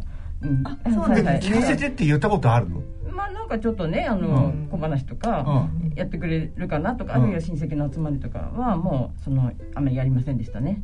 そういうその練習風景はあんまり見たことないんですね。だからどこで練習してるのかなみたいな。あとはその健康落語も、まあ、独演会で毎月のように新しいネタ卸しをしてましたから、その、うん、その原稿を書いたりとかね、集中してやってましたね。ご家族は落語を見たかったら独演会に行ったりとかしないと見られないっていう。そうですね。こうちょっとうん、そうですね。視線の合わない席かなんかに座ってね。あまりちゃんと気使ってんだね。今思えばもうちょっと行けばよかったなって思い思います。朝まだ枕ができてないとかね。言ったりしてますよ、うん、でいつも直前でなんとかなってるのみたいでしたけど。ね、うんうんそうだったんですね、いやでね奥様も追前回はいはい、あの、はい、一問会でやっていただいてありがとうございました。もうね、今のもさ、ご家族来てるっていうのみんな忘れてんだよ。エピソードがひどすぎる。どんだけ金をたかったっていう話が続くんだっていう、もっとあるだろうっていう。奥様の視点からご覧になっていかがですか？でも本当に楽しく知らないエピソードもありましたし、うん、ほろりとしながらも笑わせていただいたっていう感じでしたね。まあ、健康落語も3席もやっていただけると思わなかったですし、それもあのありがたく嬉しく拝聴しましたし、はい。そうです。はい。そしてですね、えこちら本、はい、今日ご紹介したいと思うんですけれども「えー、笑って生きれば笑って死ねる」という楽長さんがこれ亡くなるそうですね。2ヶ月ぐらい前ですか？昨年の5月2日に亡くなったんですけども、はい、その2ヶ月前に書き上げて、はい、3月の中旬ぐらいにあの発刊されたもので、うん、はい、あの直前までこう遂行して、はい、えー、書いてまして、うん、はい、体調もその原稿を書いてる時と落語やってる時は、あの元気と言いますか、えー、気にならないと言ってましたし、そういう結構集中力でベータエンドルフィンとか出るかもしれませんけど まあそんな感じで2ヶ月前に本当に発刊されて。えー、た本なんですけれども、はい、でこの番組でも楽長さんすごく笑いっていうものをすごい大切にされていて、うん、でまさにこの本の中でもその笑いの大切さっていうことを説かれてるんですけれどももうその裏にある楽長さんの思いですとか生き方とかがこの本に本当に詰まってますよね。そうですね。小さな本なんですけど、はい、はい、うん。なんかどうですか？こう読まれて、い。えいえあの、まあ、前半はその笑いの効用っていうのが、まあ、医学的なエビデンスも含めて書かれていまして後半は本当に、えー、生きること死ぬことについて、まあそのえー、自分の経験も踏まえてあの書かれているなと思いまして。でまあ、本当にやはり笑って笑うだけでも免疫力が高まるとかねそういうエビデンスもありますけれどもまあ、そういうことも実践してましたし、まあ、それから本当にたくさんの資料を読まないとこれだけの笑いの効用にしてもですね書けないのですごく勉強してたんだなって改めて思ったりもしました。はい、これなんか元に一石ね、なんか楽勝一台じゃないけどね、はい、なんかねそういうのそういうのはね、お、うん、また新しく何か、うん、新しくそうビジネスチャンスだと思って。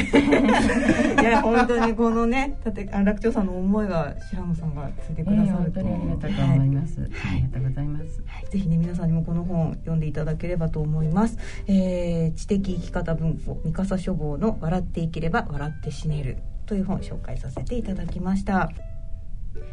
はい、えー、こちらご紹介しました立川楽長さんの笑って生きれば笑って死ねる、えリスナーの皆様にこの本をプレゼントさせていただきたいと思います。え詳しくは番組ホームページをご覧ください。はい、それではそろそろお時間となりました。お相手は篠崎直子と立川白野と立川楽長の家内でございました。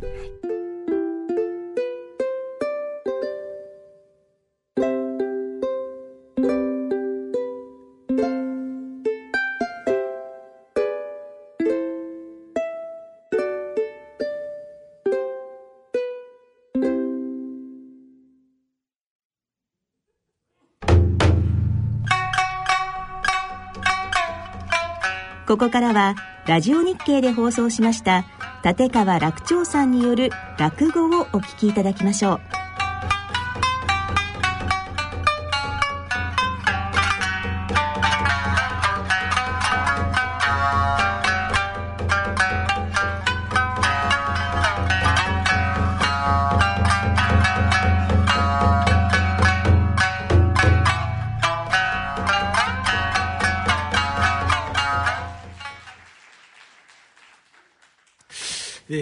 古いお話でございます。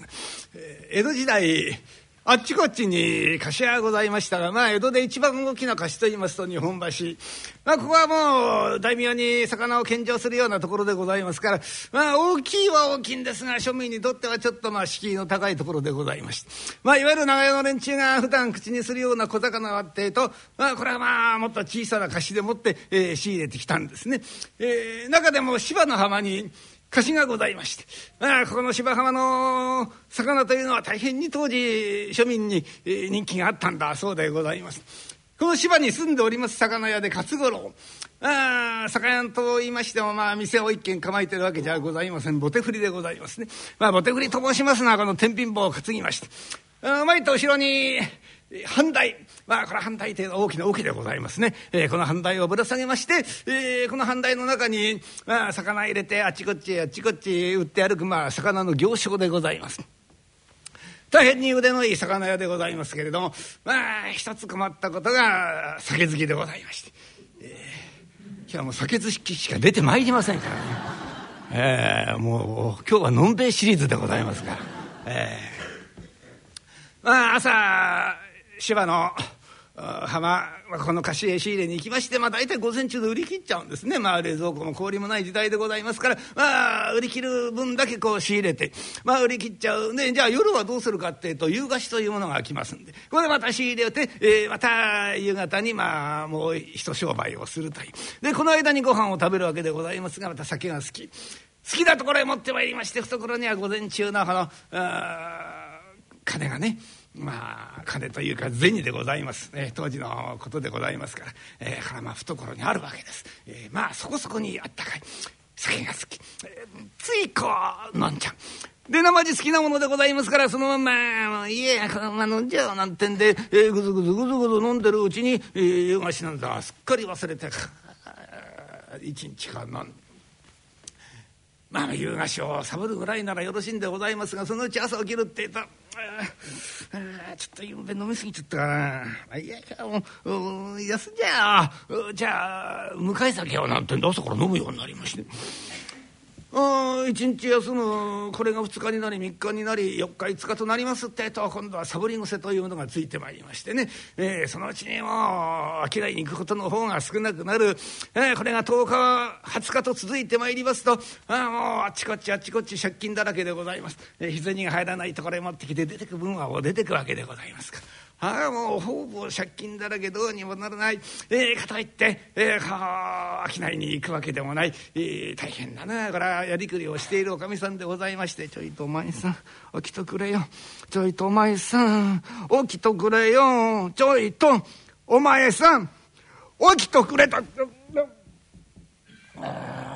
だよ。邪険な起こし方すんじゃねえよ。なんだよなんだじゃないよ。飽きないとくれよ。お前さんは20日も飽きない休んじゃってんだからさ。お前さん飽きないってくれないとうちじゃねえ。釜の蓋が開かないんだよ。何かっていうと釜の蓋釜の蓋ってな釜の蓋も来ねえんだろ何も無理に開けることねえよ。鍋の蓋開けとけよ。鍋の蓋だったきゃしないじゃないか。20日も休んじゃってんだからさ。もうお前さん言ってくれないとさ。釜の蓋が。二言目には釜の蓋だってやんだよね。いいじゃねえかもう20日も休んじゃったんだからよ。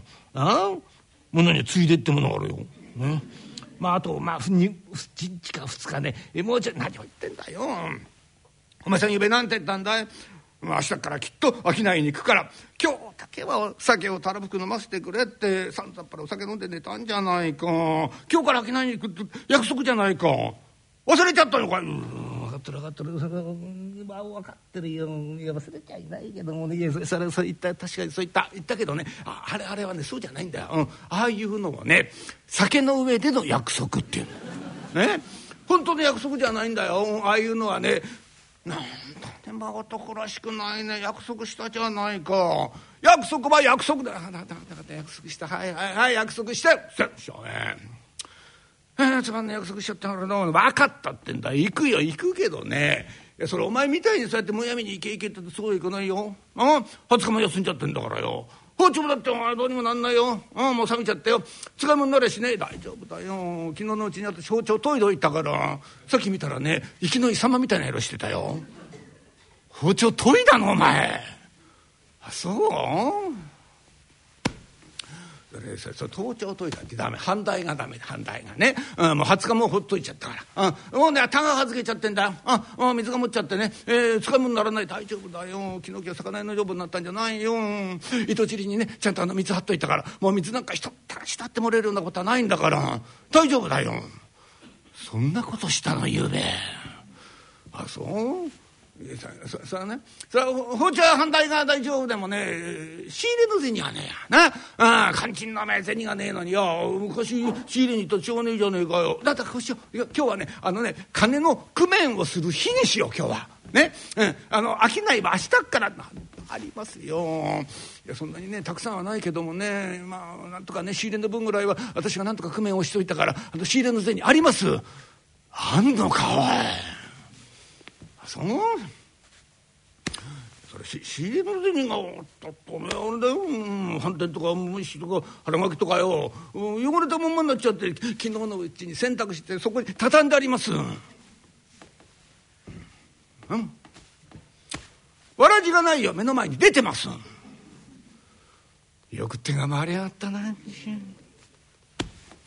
あったよ。行くよ。行けばいいんだろう。そんなこと言い方しないでさ。機嫌よく言っとくれよ、ね。えー、着替えて着替えてね。えわらじだってそうだよ。新しいんだからさ。気持ちがいいだろう。ねえ匂いやんね。気持ちがいいってのはこういうこと言うんじゃないんだよおい。え気持ちがいいってな朝顔ね布団の中で目が覚めてな。あ起きようかな。どうしようかな。面倒だな。どうしようかなと思ってるうちにまたうとうと。ふっと寝ちゃうのを気持ちがいいって言うんだよ。ちょっとんじゃないやかな。暗いうちにはめ寒いのに起こされてよ。こんな冷てえわらじ履かされて。どうが気持ちがいいんだよ。愚痴をこぼすんじゃないよ。機嫌よく言っとくれよ。じゃ頼んだよ。うん、ね、言ってやるんだ。じゃあ言ってくれよ。うん、うん、うおなんでほら。ああ、とサボってる間に随分寒くなりやったわ。に答えるだからね。じゃあか。あいつ来るよ。頼んだよ。貸して持って喧嘩すんじゃないよ。しっかりやっとくれ。頼んだよ。ああ寒くなっちゃったしょ。なんだよな俺んちまた寝静まって。や魚屋なんてないんがな勝負やな。ねああ人様が寝てる暗いうちに起き出してよ。貸し仕入れに行かなくちゃいけねえんだ。ねえなんでこんな因果な商売をしてやんだおおおおおお犬がふやんしょ。あっちけよ。ししおっちなんだよお前魚のとこの武士じゃねえかよ。俺だ俺。忘れちゃったのかよ。えでも魚の尻尾やんているじゃねえかおめ思い出しや。尻尾振っちゃう。元気な犬だよ しかしまあ考えてみたらね。犬にまで忘れられちゃうんだからなああカカがぐずぐず言うのは無理やねえからとなおだんだん歌詞近づいてきたね潮の匂いがブーンとしてきやがったこの匂いは好きだね。うん。いや、この匂い買うとね、魚をもんずるじゃねえなんて思うもんな。うん。あれ？歌詞ついたのいいけど、なんだよ。問屋が一軒も開いてねえじゃねえか。えー、一軒も開いてねえってどういうことだよ。今日腰休みか？そんなわけだよな。うん。この暮れの忙しい時に腰が休むわけねえんだよ。えー、なんだって、問屋が開いて、ああ、切り通しの鐘が聞こえてきた。いいねだね。ああ、この鐘の音がな、長屋に立って聞こえんだけどもな。長屋に聞くのは、えー、ここにいるんじゃ全然違うよ。あ、そりゃそうだよ。鐘の音がパーンと海響いてよ。海の方からパーンと跳ね返ってきやんだからな。えー、いいね、いるんだからたまらねえ。あれ？あれ？なんだよ。鐘の音が一つ足りねえじゃねえよ。あそうか、かかのやつ。一時間違いあったな。一時早く起こしやがった。問屋が開いてるわけねえや。一時早く来てんだよ。しょべいまいましいなのかかのやつどうしてくれよな。これからうち引っ返してな。かかで全然パラどえつけてな。だけどな、どえつけんないけどな。どえつけたらまたすぐ戻ってこなくちゃいけねえんだよ。なんだしょめえ一時早く起こしやがって。何をしてやんだよこのバカ野郎それじゃでまた戻ってこなくちゃいけねえんだうんばしいよまあいいや。まあここでもって 夜が明けるの待ってよ。ああ仕事がございませんで反対を出しますってと一服する。一服するうちにだんだんだんだん夜が明けてまいりまして。おおおなんだよおい。空が真っ赤になってきやん朝焼けたやつだよ。うわすげえ広田だからと。ええ赤いところもあればよ。えええどす黒いとこもあんだよ。あの筋雲のところがねあれスーッとなんだあれ藍色っていうのかねおい。えうわすっげえなからとうわおお天道様できちゃう。えほんとお天道様できたら今度海が金色になるやった。いや綺麗な色だだおい海が金色だ。えー、おお天道様ですからグイグイグイグイグイグイ。かあ大変な勢いだからだ。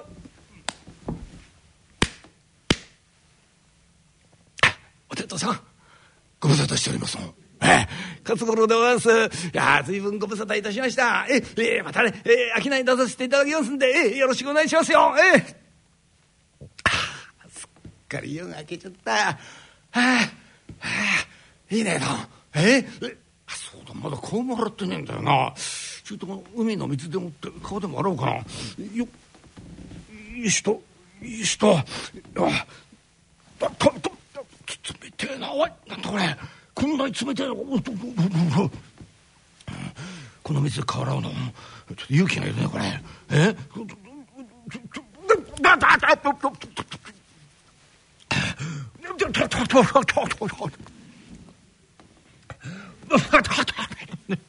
これ洗ってんじゃない？濡らしてんだよこれ。あいやもうこんなんで。ええええありがとうありがとう。あすっかり目覚ましうん？なんだろう。なんか海の子供ってイライライライラするもんなんえ波が来るって止まっちゃうなんだよよよ。よ。だだだだだだだだだだあぶねこれシャレになんないよしたら。えー、風邪ひくぐらいじゃ済まないの。えー、なんか気になるなんちくしょうめなんなんだろうなそうだキセルのガン首でもって。よっよよよよよしよしよしよしよしよしよしよしよしよしよしよよよよよよよだから川のセーフだよ。気持ち悪いな。ねちゃねちゃねちゃねちゃしてや。あよっぽど嘆く海の中沈んでたんだえー、えー、よよえー、よなんだよ水を絞ってまだ重いよえー、中によっぽど砂が溜まってんだねこのな砂出したらよ、まあ、使えることもねえかもしれん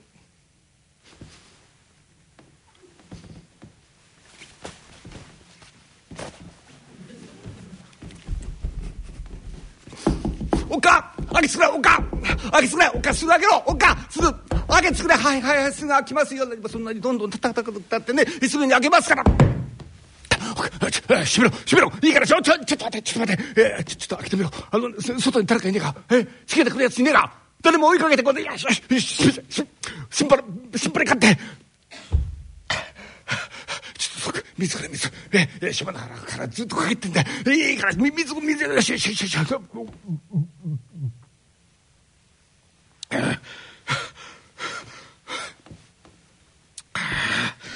びっくりした。どうしたんだよお前さん。喧嘩かいや喧嘩じゃねえよお前こんちきしはね。てめえ一時早く起こしやがったろ。時間違いあったらそうなんだよ。私もすぐにね気がついたんだよ。お前さんのこと追いかけたんだけどもね。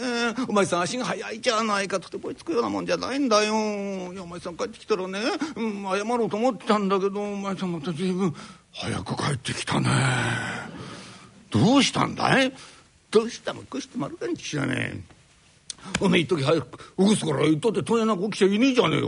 うん？しょうがねえからね、うん、島の浜でもって夜がけで待ってたんだよ。うん、で夜がけたら俺こうやってね、えー、水でもってさ、うん、海の水でこうやって顔洗ってって、まあ本当は濡らしてただけなんだけどもな。うん、えー、そしたらよ、海の中でね、なんかゆらゆらゆらゆら揺れるもんなんだ。なんだろうなって引っ張り出してたんだ。うん、そしたらよ、おか、島の浜でよ、こんなもん拾っちゃったよ。やだよななんまで汚いものを出して気味が悪いじゃないかお前さん。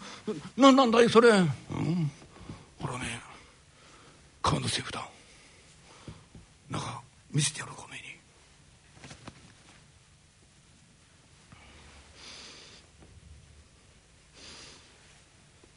どうでちょいとお前さんなんだいこれ。大変なお金じゃないか。全部小粒金だよ。これこれ一体いくらあんだよ。だから分からしね。え？えあちょっと前腹分けの丼の中入れて、えー、かけてきたんだいくらかちょっと数えてみろよ。私が数えんのかちょちょちょ待ってくれよ私こんな大変なお金ね見たことも触ったこともないんだよ私が数えんのもちょちょちょっとちょちょちょっと待ってくれよええー、私がちょちょちょちょちょっと数えるけどねちょっと指が震えちゃってねちょちょちょっと待ってくれ今数えるからね中中タコ貝な中中日が暮れちゃうよ。何をやそんなこと言ったって指が震えちゃってさね本当に。どう言ったらうん俺が数えちゃう一応一応一応一応一応二丁二丁二丁二丁。みちょみちょみちょみちょみちょみちょほか全部でも四十二両あるぜ。四十二両かいまあお前さん大変なお金だね。どうすんだいこれ。どうするもこうするもあるかおめえ。俺の金だよこれ。俺が拾ってきたんだ俺の金だ。お前すぐ四十二。四十二両だぜおめえこんだけ金があってみろよおめえ。もう飽きないなんざいことはねえよ。もうたれだバカバカしくって飽きないなんかいけるかよ。え毎日毎日遊んでも酒飲んだってよ。びくともしねえよな。四十にひってついかくさかついてんだおい。ええこれこれね、えー、飽きないなんかしねえよ。お毎日さ酒酒飲んで暮らしてるんだ。何を言ってん俺だけがよいいお前しょってんじゃねえじゃねえかよ。お前だってそうだよ。好きなもの食ったらいいや。えあでも着てるもんだってそうだ。いいつも同じもん着てやってんじゃねえ。ええー、なんかこっちおるよ。お人様の着れいような綺麗な着物着ろよ。などうで十二しといても聞くかお前。え おか俺たちにも月も回ってきたなおい。だけどさ。だけどお前さんが拾ったお金だろ拾ったお金ってことはこれおとし主がいるんじゃないのか？だったらこれお前さんおとし主のお金だろねえよ言ってやんのお前。いやそれは確かに拾ったよ。拾ったけどよ。俺これ別に往来に拾ったわけじゃねえんだよ。え？海の中からも引っ張り上げてきたんだぞおいやそれお年主はいるかもしれねえけどよ、ね、もう昔で何十年も前だどうせ。ああ船がひっくり返ってよ。沈んじゃって。この財布だけが流れ着いたん、ね、それを俺が引っ張り上げてやったんじゃねえかよ。俺のおかげでこの金は世に出られたんだぜおい。金だって俺にありがたいと思ってるに違えねえよ。その当たり前じゃねえか。大体からお前海の中にあるものはみんな魚屋のもんだよ。そんな理屈聞いたことないよ私は。いいのかいいも悪いも悪いんしよ俺の金に決まってんじゃねえか。ありがてえありがてえ。おお酒だ酒。ええじゃあさ酒買ってこい。何を言ってんだよ。こんな朝早くね酒屋さんだってまだ起きちゃいない。やいいじゃねえかよ。祝い酒だよ。あ叩き起こせ。バカなこと言ってんじゃないよ。じゃあさお前さんが夢飲み残したお酒あるからそれでも飲むか。い。え？俺が？飲み残した？はい。そんなことあるのかね。えー、よしよしよし持ってこい。よしよし、えー、この湯飲みでいいや。次々いいや全部全部ついちゃう全部。全部。おおおおこんなに残した？へえ弱くなったかな俺もな。えー、まあまあいいやとりあえずだこれ。うん。えー、うめえなんちゃべえうめえはずだよこんだけのつまみ見ながら飲んでんだよまずいやけやねえや。なあ。りがてえからな。うんうん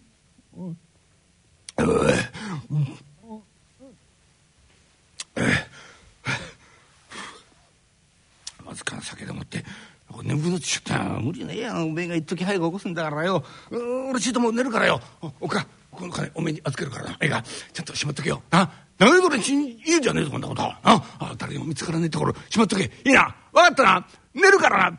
ああそう言ってとガーッと寝てしまう。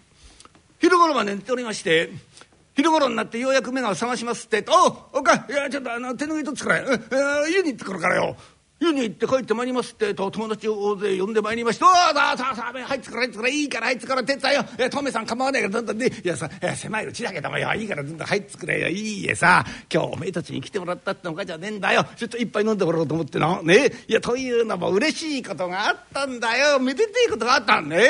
ああどんなめでてえことがあったんだ？余計なお世話だこんちしょうね。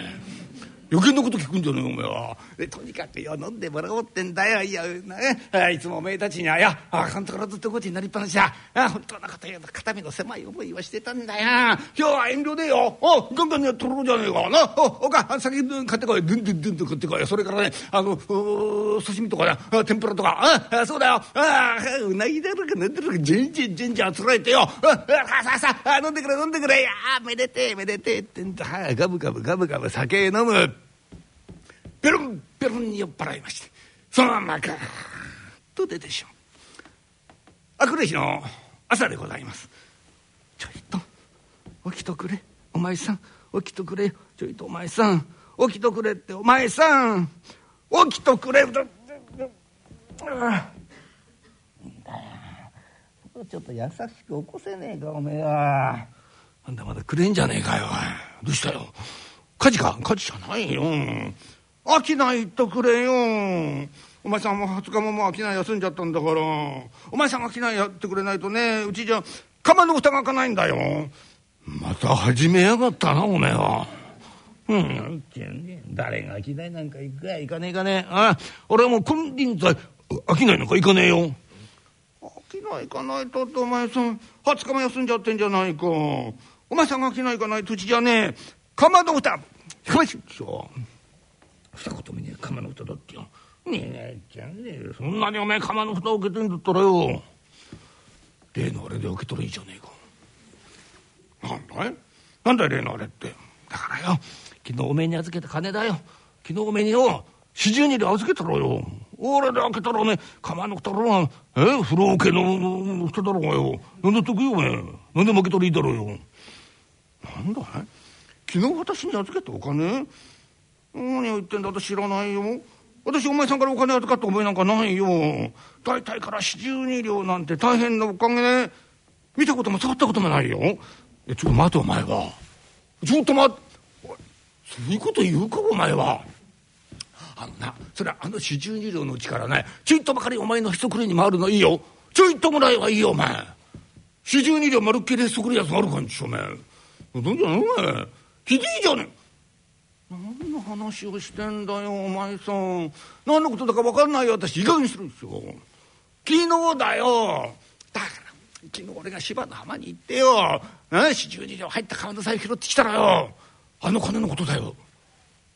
なんだい？お前さん昨日芝の浜行ったの？いつ行ったんだい？いつ行ったんだ？おにおいって昨日朝行ったに決まってんじゃねえか。てめえに朝起こされてよ。それから芝の浜行ったじゃねえかよ。何を言ってんだよお前さん。お前さん昨日芝の浜なんか行ってやしないじゃないか。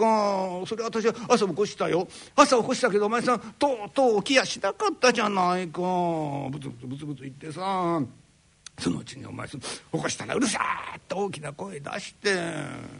私もねくどいことしてさまたお前さんに乱暴なことされても嫌だと思うから売っちゃっといたんだよ。そうしたらお前さん昼まで寝てただろうよ。で昼になってようやく起き出してさ「他手拭い取ってくれ」って言って湯に行って湯から帰ってきたら友達大勢連れてきてまあ本当になんて言ったい酒じゃんじゃん買ってこいえ刺身だの天ぷらだのうなぎだのってうちにそんなお金がどこにあるんだよ。だけどさ友達の前でお前さんに恥かかせちゃいけないと思うからな。とかあっちこっち頭を下げて工面をしてお酒を買ってきたらお前さんまあ何が嬉しいんだか知らないけどめでたいめでたいってガブガブガブガブお酒飲んでそのまんまベロンベロンに酔っ払ってさ寝ちゃったんだろ？で今朝私がお前さん起こしたんだよ。芝の花なんか行ったいつ行ったんだい？ちょっと待ってお前。ちょっとそそんなバカ談しよるおめえ。行ったよ俺。確かに行った。いつ行ったんだよ。だから朝だよ。だおめえに起こされたら起こしましたよ。起こしたろ、うん、起こした。それから俺はまた寝ちゃったんだろ？で昼まで寝てたんだよ。で昼になって起きてさ家に行って帰ってきて友達連れてきてさんざっぱらお酒飲んでベロンベロンになって寝ちゃったんだよ。私が今起こしたの。芝の浜一体いつ行ったの？ちょっとちょちょちょええー？僕のことお前だ昨日だ。お前俺のこと起こしたろうよ。起こしましたよ。起こした。起こした。いやいやここまではいった。ここまでは。あ問題はここから先だよ。おめえに起こされてそれから俺はまた寝ちゃったの。昼まで寝てたんだよ。でに行って帰ってきて友達連れてきて酒飲んで。え？ベロンベロンに酔っ払ってそのまま寝ちゃったの。で私が起こしたの。芝の浜。いつ行ったの？つまでお前そんなバカな話あるの言ってるよ。言ってるよ。覚えてねえのかよ。おめえが時間違えたじゃねえかよ。言っとき早く起こしやがって。あだから言ったためため焼いてねえんだよ。しょうがねえから芝の浜で夜がけの待ってたんじゃねえかえそしたらよえ海の中でゆらゆらなんか入れるもんなんだよ。なんだろうなと思ってえ紐みたいなもんだ。これ引っ張り出したら川のセフだよ。中見たらおめえ小粒銀がよ。ピっしり詰まってんだ。あほらしんだって。よ腹がどんぶりに入れてすっとんで帰ってきてあおめえと二人でね小粒がチャラチャラチャラチャラ出てきてよ二人で一緒に金数えたじゃねえかそうしたら四十二両あったろうよ忘れちゃったのかおめえあそあやだじゃあ何お前さんゆうべそんな夢見てたのね夢だ。夢のわけがねえじゃねえかよ。本当に俺だ芝の浜からしじじで拾って拾ってくるわけがないじゃないかお前さん。行ってもいない芝の浜からどうやってお金拾ってくるんだよ。情けない。いくらさピンポしてるからって何も。お金拾ってくる夢見ることないじゃないか。あんまり情けないじゃないか。ちょっと待ってちょっと待って。ちょっとえ？何じゃ俺本当に昨日柴田あんま行ってないの？え？そんなことない言ったよ言った。言った俺柴田まで関わったの。冷たかったよ。うん。俺夢の中であんな冷たい思いをするほどまめな人間じゃないんだ俺は。うん？なんだあ言ってる。絶対言ってる、うん、俺ね芝の浜でね鐘の音聞いた、うん、切り通しの鐘の音芝の浜で聞いたぞ。何言ってんだよ。そんなもの長屋にいたって聞こえるじゃないか。ほら聞いてごらん。今だって鳴ってるよ。そそそそれは鳴ってる。いやそそれここでも聞こえるけどさ。え？ダメ。そそうじゃない。ここで聞くのとね芝の浜で聞くんじゃお前全然違うんだよ。どこが違うんだよ。どこが違うって全然違うおめえ。だここんなねこんな長屋で聞くこんな、うん。同じだな。えそそそそれな？それ同じって同じな？同じ金なんだからな？うん。だから違うってや違うんだよ。な？あだからお前海にパーンと跳ね返ってくんだからお前こうこうね？えこう同じだよ。え？ー、じゃない？こここの金のことゆうべ俺ここで聞いてたのかな？え？寝ながら聞いてたの？この顔。これここれえ？ゴン。ゴン。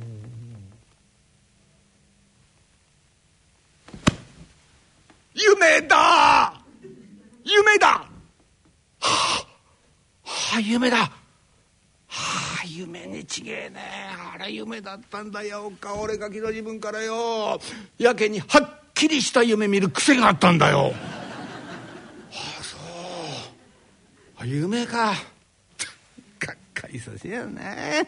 せっかくおめえよ四十二両手ちょっと待って。ちょっと待ってよ。じゃないかお前去年拾ってきたの夢で伸びくしたの本当かをえー、ななな何これ？とっくりコロコロコロコロ転がって。え？夢飲んだの？ぜ全部か？おいさささ大大大変なもんだよそれだけじゃねえだろな刺身だよ。え天ぷらだろうが。あうなぎだってじゃんじゃんじゃんじゃん。つらいとお前はあ。えれえ夢見た。もうダメだ。もうダメだ俺。そうだよ。そりゃそうだよ。あちこちこちこち借金だらけで持ってよそこへ持ってきてまたこんな散財しちゃって。はあ。もうダメだ俺は。そっか。こうなったらしゃあねえや。潔くよ。江戸っ子らしく。二人でもってよ。死のバカじゃないかお前さん。何バカなこと言ってんの？死ぬったってさお前さんが死ぬ気になって商いしてくれたらこのくらいのことなんとでもなるじゃないか。それもね当座の分はねどうにもならないかもしれないけど私ねあのなんとかおじさんとこ行ってみる、えー、もう随分何度もね言っちゃったから嫌な顔されるだろうけど私もう一度おじさんとこ行ってね、えー、当座の分なんとか工面するからねお前さん商いしてねお前さん商いしてくれたらなんとかなるんだから本当か本当か俺が商いするなんとかなるかえここの分お前が助けてくれんのかそうか飽きないする。よいしょ、飽きないするぞ。うん。お前の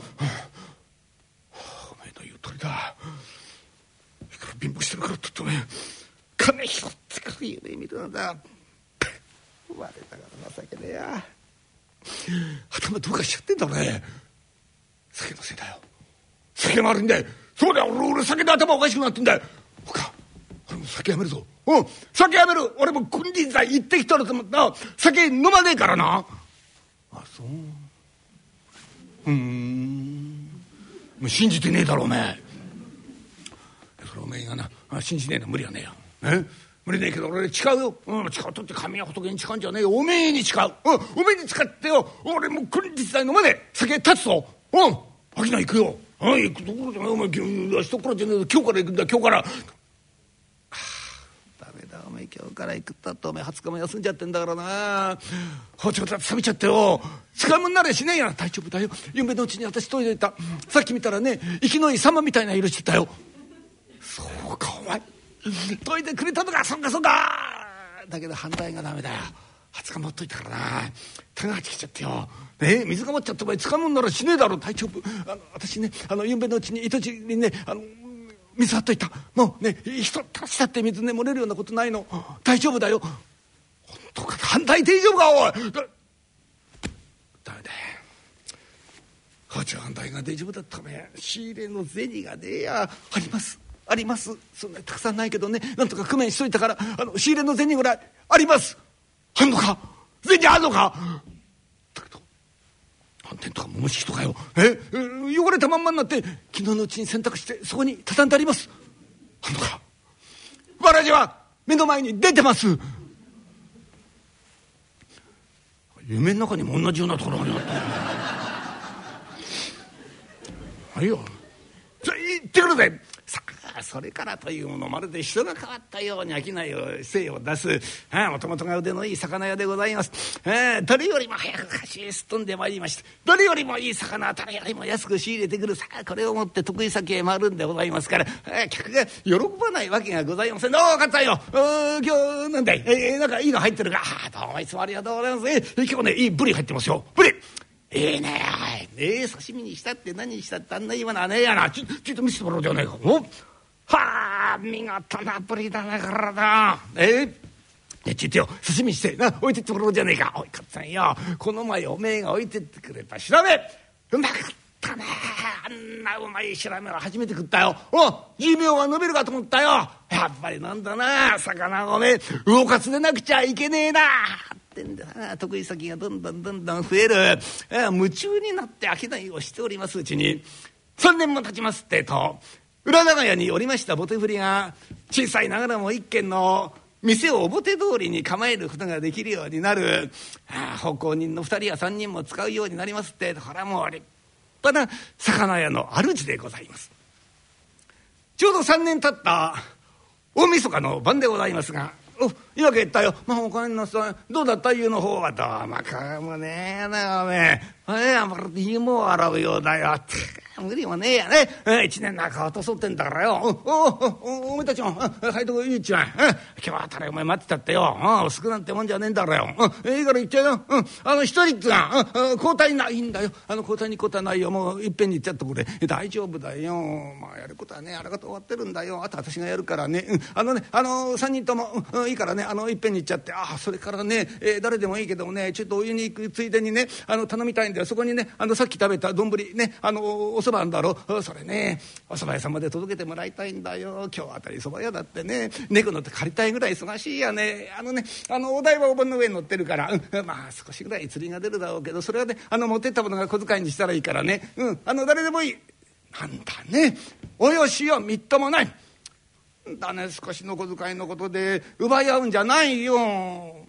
お前たちはもう春になったらお小遣いあげるんだろ？うお年玉あげるんじゃないか。しょうがないね。じゃあお前でいいよ、うん、お前ちょっとねあの頼んだよ、うん、届けてくれ。いいかい？あのゆっくりで構わないからね、うん、はいはい。行ってらっしゃい。なんだねお前さん。どうしたんだい？早いとこうち上がったらいいじゃないか。うんうん。それだそれだう。ん。なんだそれだけど口の中パーッとね明るくなったような気がしてな。そうかいいえさ畳を取り替えたんだよ。まあお正月はね新しい畳で迎えたいと思ってさっき畳屋さんに無理言ってねすっかり取り替えてもらったんだよ。あそうか。畳が新しいのか、はあ、いいもんだなおい。えー、ああいい匂いがしてやんな。畳のいい匂いとか、はあ、いいもんだな。昔から言うわけだよ。畳と女房の新しいの。女房は古い方がいいな。何を言ってんだね。さあ福じゃが入ったよ。飲んでくれ。あの縁起物だからね。うん。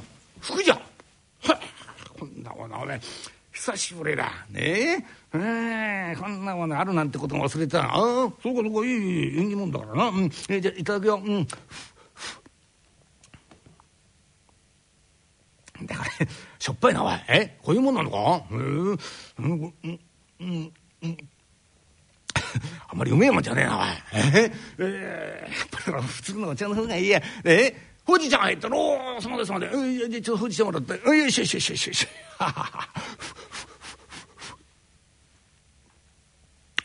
やっぱりこっちのがいいや。いいんだいいんだ縁起のもんだからよ。いやまさかな。福茶が飲めようと思わなかったうん。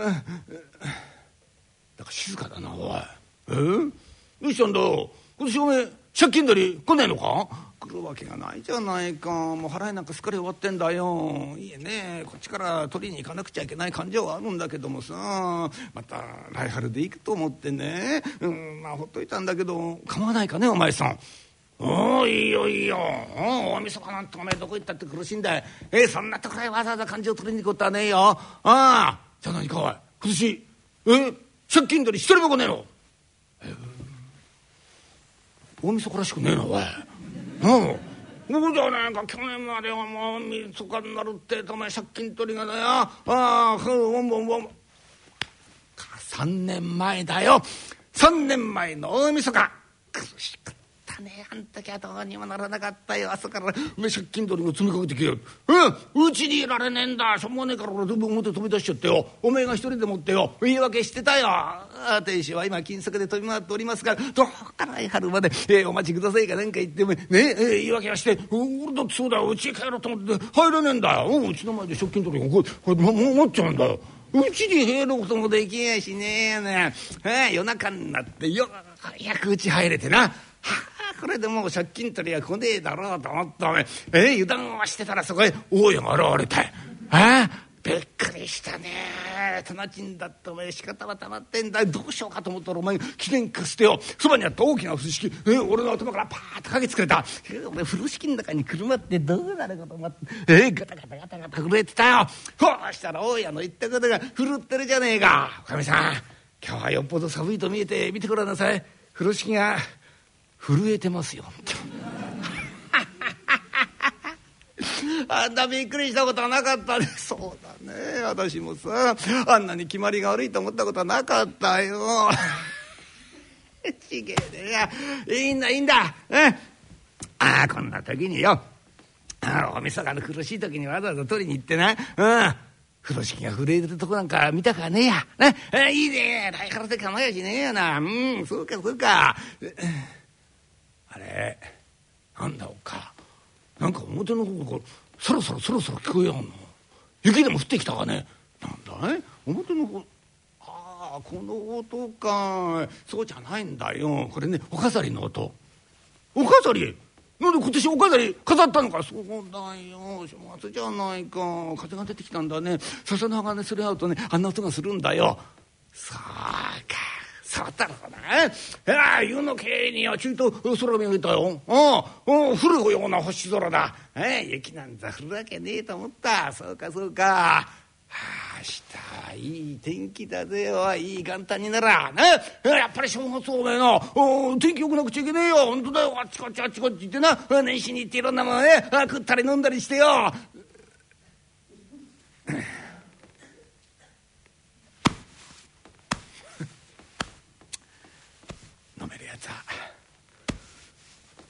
楽しみったらな。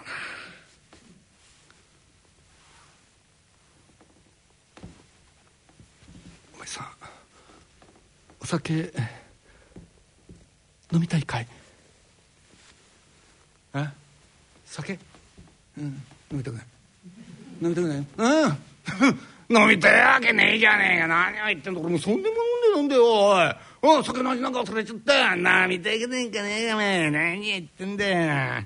お茶の方がよっぽどうめえんだよ。うん。いや、ね、このほうじ茶いいんだよ。湯上がりにほうじ茶ってのはいいんだよ。うん。口のとこさっぱりしてね。本当だよ。うん。うん。うん。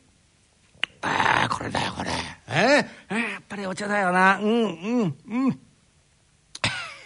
お茶の方が酒よりよっぽどうめえあんただようんうんうんうん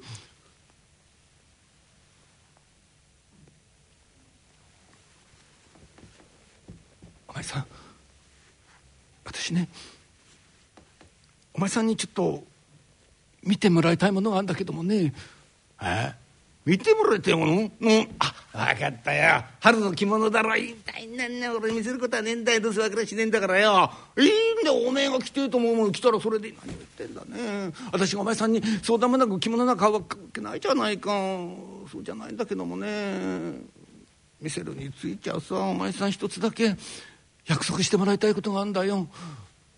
私がね話する間私がすっかり話してしまうまで乱暴なことしないで聞いてくれるって約束してくれるかい？何だ改めって。何や乱暴なこと？うんだね俺乱暴しなくちゃいけねえんだよ。変なやつだね乱暴なことするわけねえやなだからさ約束してくれよ。ね。私がすっかり喋るまでぶったりしないって。ね。約束して。変なやつだなおめえなんだ俺がぶつんだよおめえよわああったあったんで約束する、うん、約束するよ、うん、約束するよ。またね約束だよ。ちょ待ってて。なななんだ？なんだお尻行ってよ。うん？また随分奥からなんか引っ張り出してきやがったなおい。ななんだよ。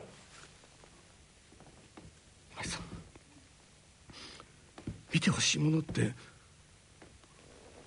これなんだけどね。汚ねえもんだ引っ張り出しきやがったなおい。なんだなんだこれ？え？このセリフじゃねえか。あああった。これおめえなるだろ？あのへそくりだろ？な？いいんだよ。何も自分のへそくりなんか見せることはねえんだ。いやこんなことおめえどこのかみさんでもやってるんだからこんなこと。うんこういうしね。え？だから改めろ。ねえてるてるてめえ。女房がへそくり改めて。なんかいやおめえがそこまで言うんだろな。それ数えねえことはね。重いなおい。こんなにやったの？え？ー、こんなったな恐ろしいもんだのめえ？ー、いくらなんだってここんなにやられたんじゃたまったもんじゃねえぞおい。え？ー、いいいくらすぐやがったの？え？なんでこれ。小粒じゃねえよ。女でそれって額じゃねえよ。いくら言ってんだよ。一応一応一応一応二丁二丁二丁二丁めちゃめちゃめちゃめちゃめちゃめちゃ四十二両あるぜ。お前さんこの革の財布と四十二両覚えがあるかい？忘れるわけねえ3年目だよ3年目の頃から芝の葉で革の財布に入った四十二両を拾ってきた夢見たことあるよ。これその時のお金。あよあよその時のお金。これだよ。これだ。間違いねえや。俺俺が拾ってきたここの財布だ。ま間違いてめえ。てめえあの時夢だってそういただから約束したじゃないか。私の話が終わるまで乱暴なことしないって約束だよ。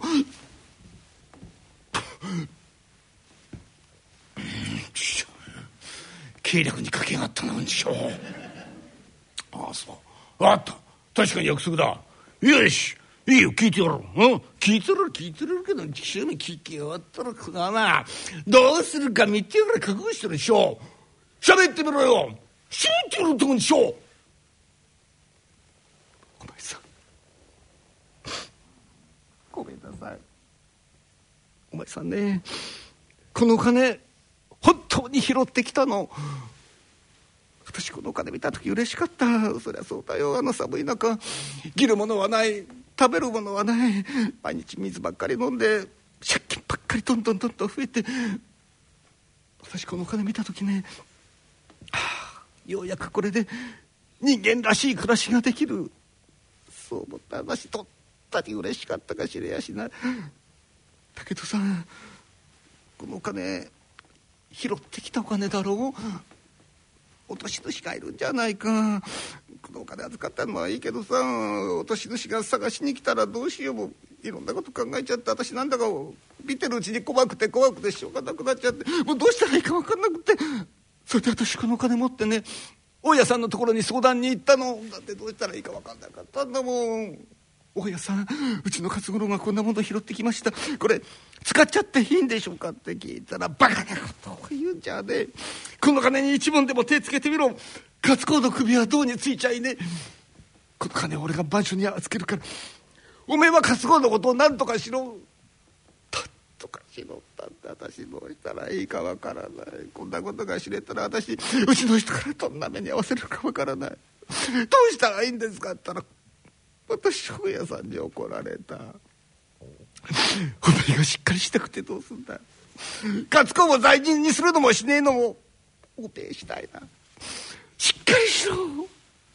そう言われた。私うち帰ってきた。うち帰ってきたらお前さんグーグーグーグー寝てたよね。私どうしようどうしようどうしようって考えながらお前さんのことずっと見てたらそうだ。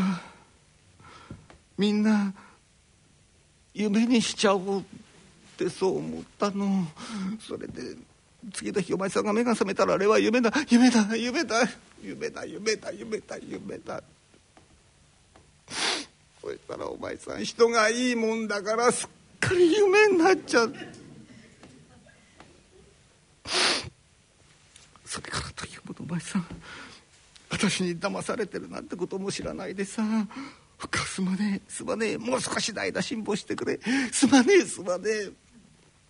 すまねえ」って言いながら商い言ってくれた。私の方がよっぽどすまないと思ってた。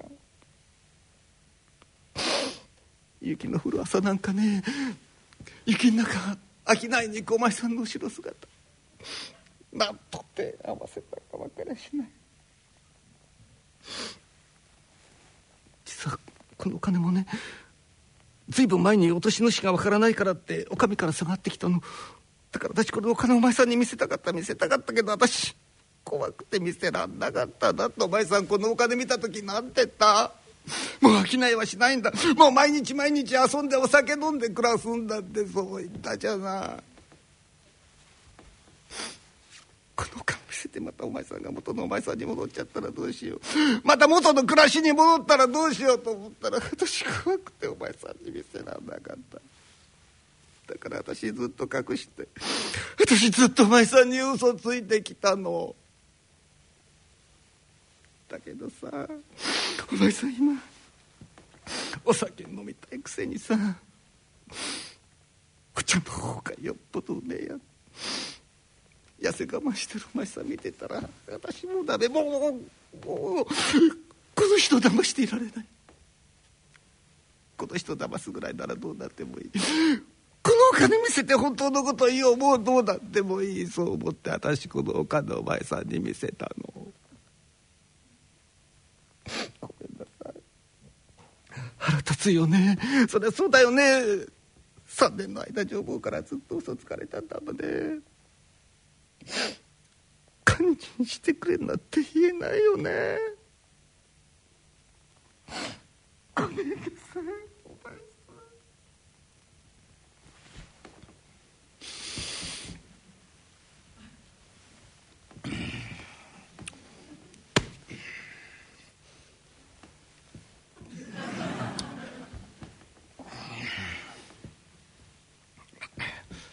お手をおげなすってくださいました。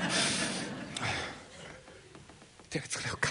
ないいから。よ手が作れよええな。おめえは腹おめえ今おめえの話聞いててよ。ゾーッとして。大家の言う通りだ。この金一文でも手つきつぐらい。十両盗んだら首が飛ぶんだぜ。七十二両持ってこんな大変な金使っちゃってもね悪くや打ち首だどんなに軽く済んだって寄せ場送りゃ免れねえよ。はあ、吉んばうまいこと帰ってこられたって誰も人間扱いしちゃもらえねえや。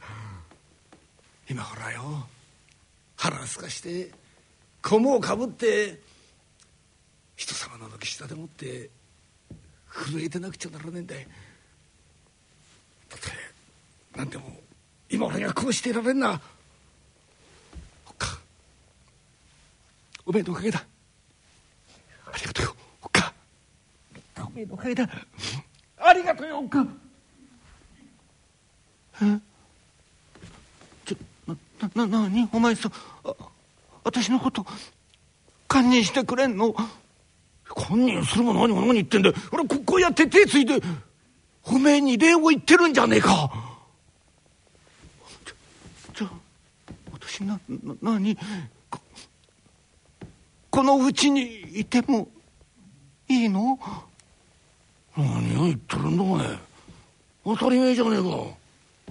おめえ俺の女房じゃねえか。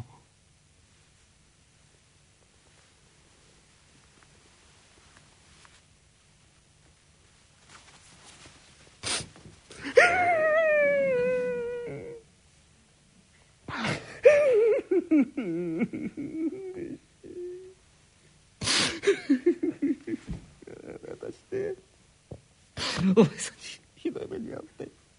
出てけってそう言われるんだと思ってた。このうちにいられんのこれが最後だと思ってた。じゃお前さん私出ていかなくていいの？何を言ってるんだお前。当たり前じゃねえかおおめえ出てからそれ俺どうしたらいいか分からねえよどうしたらいいか分かんねえよ。ここの店だってそうじゃねえか。おめえがいるからなんとかなってんだよ。出てからってたまるかよ。これからも。なよろしく頼むわ。な魚勝のかみさんよ。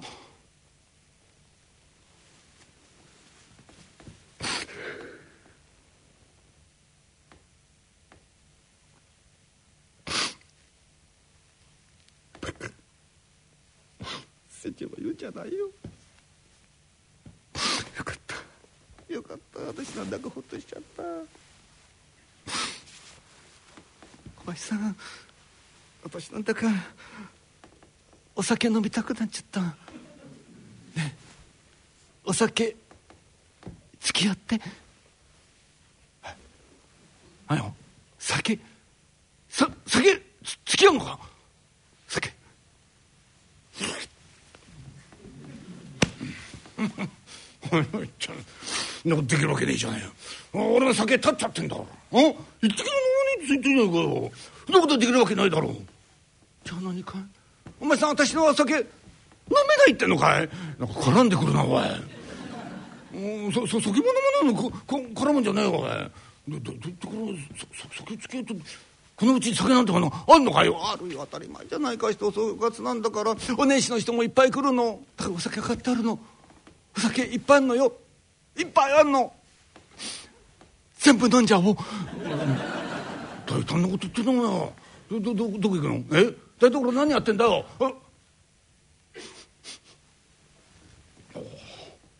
いい匂いしてきたもんな何やって？え？缶つけてんのか、はあ、缶つけてる匂いかこれ。はあいい匂いだな。やっぱりこっちの方が畳の匂いよりいいなおいえー、おなななおできたできた。おなんだよ。つまみまであんのかなんだよおい。これみんな俺の好きなもんばっかりじゃねえか。お前よく俺の好物覚えてたな。よく覚えてた。当たり前じゃないか。お前さんの好物忘れるわけないだろ。うそうか。やっぱりな。女房は古くなくちゃいけねえな。船長も言ってるよ。さあお前さん構わないからさ。やっとくれ。いいのか？本当にいいのか？な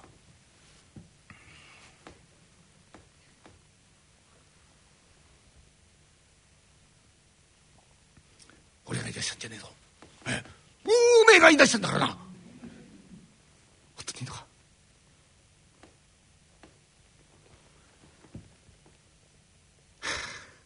こうやっておめえに酌してもらうの。3年ぶりだな。いいよ。元気にしてたかおい。ねえ。久しぶりだな。またちょくちょくよ。お目にかかるよ。なまたこれからもよろしく頼むで。なあ。これこっちの方でも「はい」って言いやがったよ本 当にいいのかおい。そっか。じゃあめおい。おっか除夜の鐘が聞こえてきた。もうすぐ年が明けるぜ。おっかいい正月だないただくよ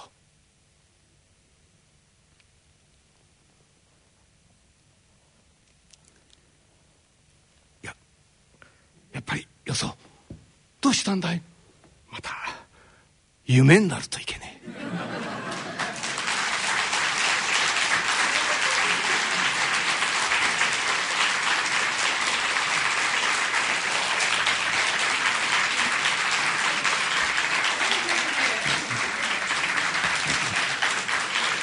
ありがとうございます。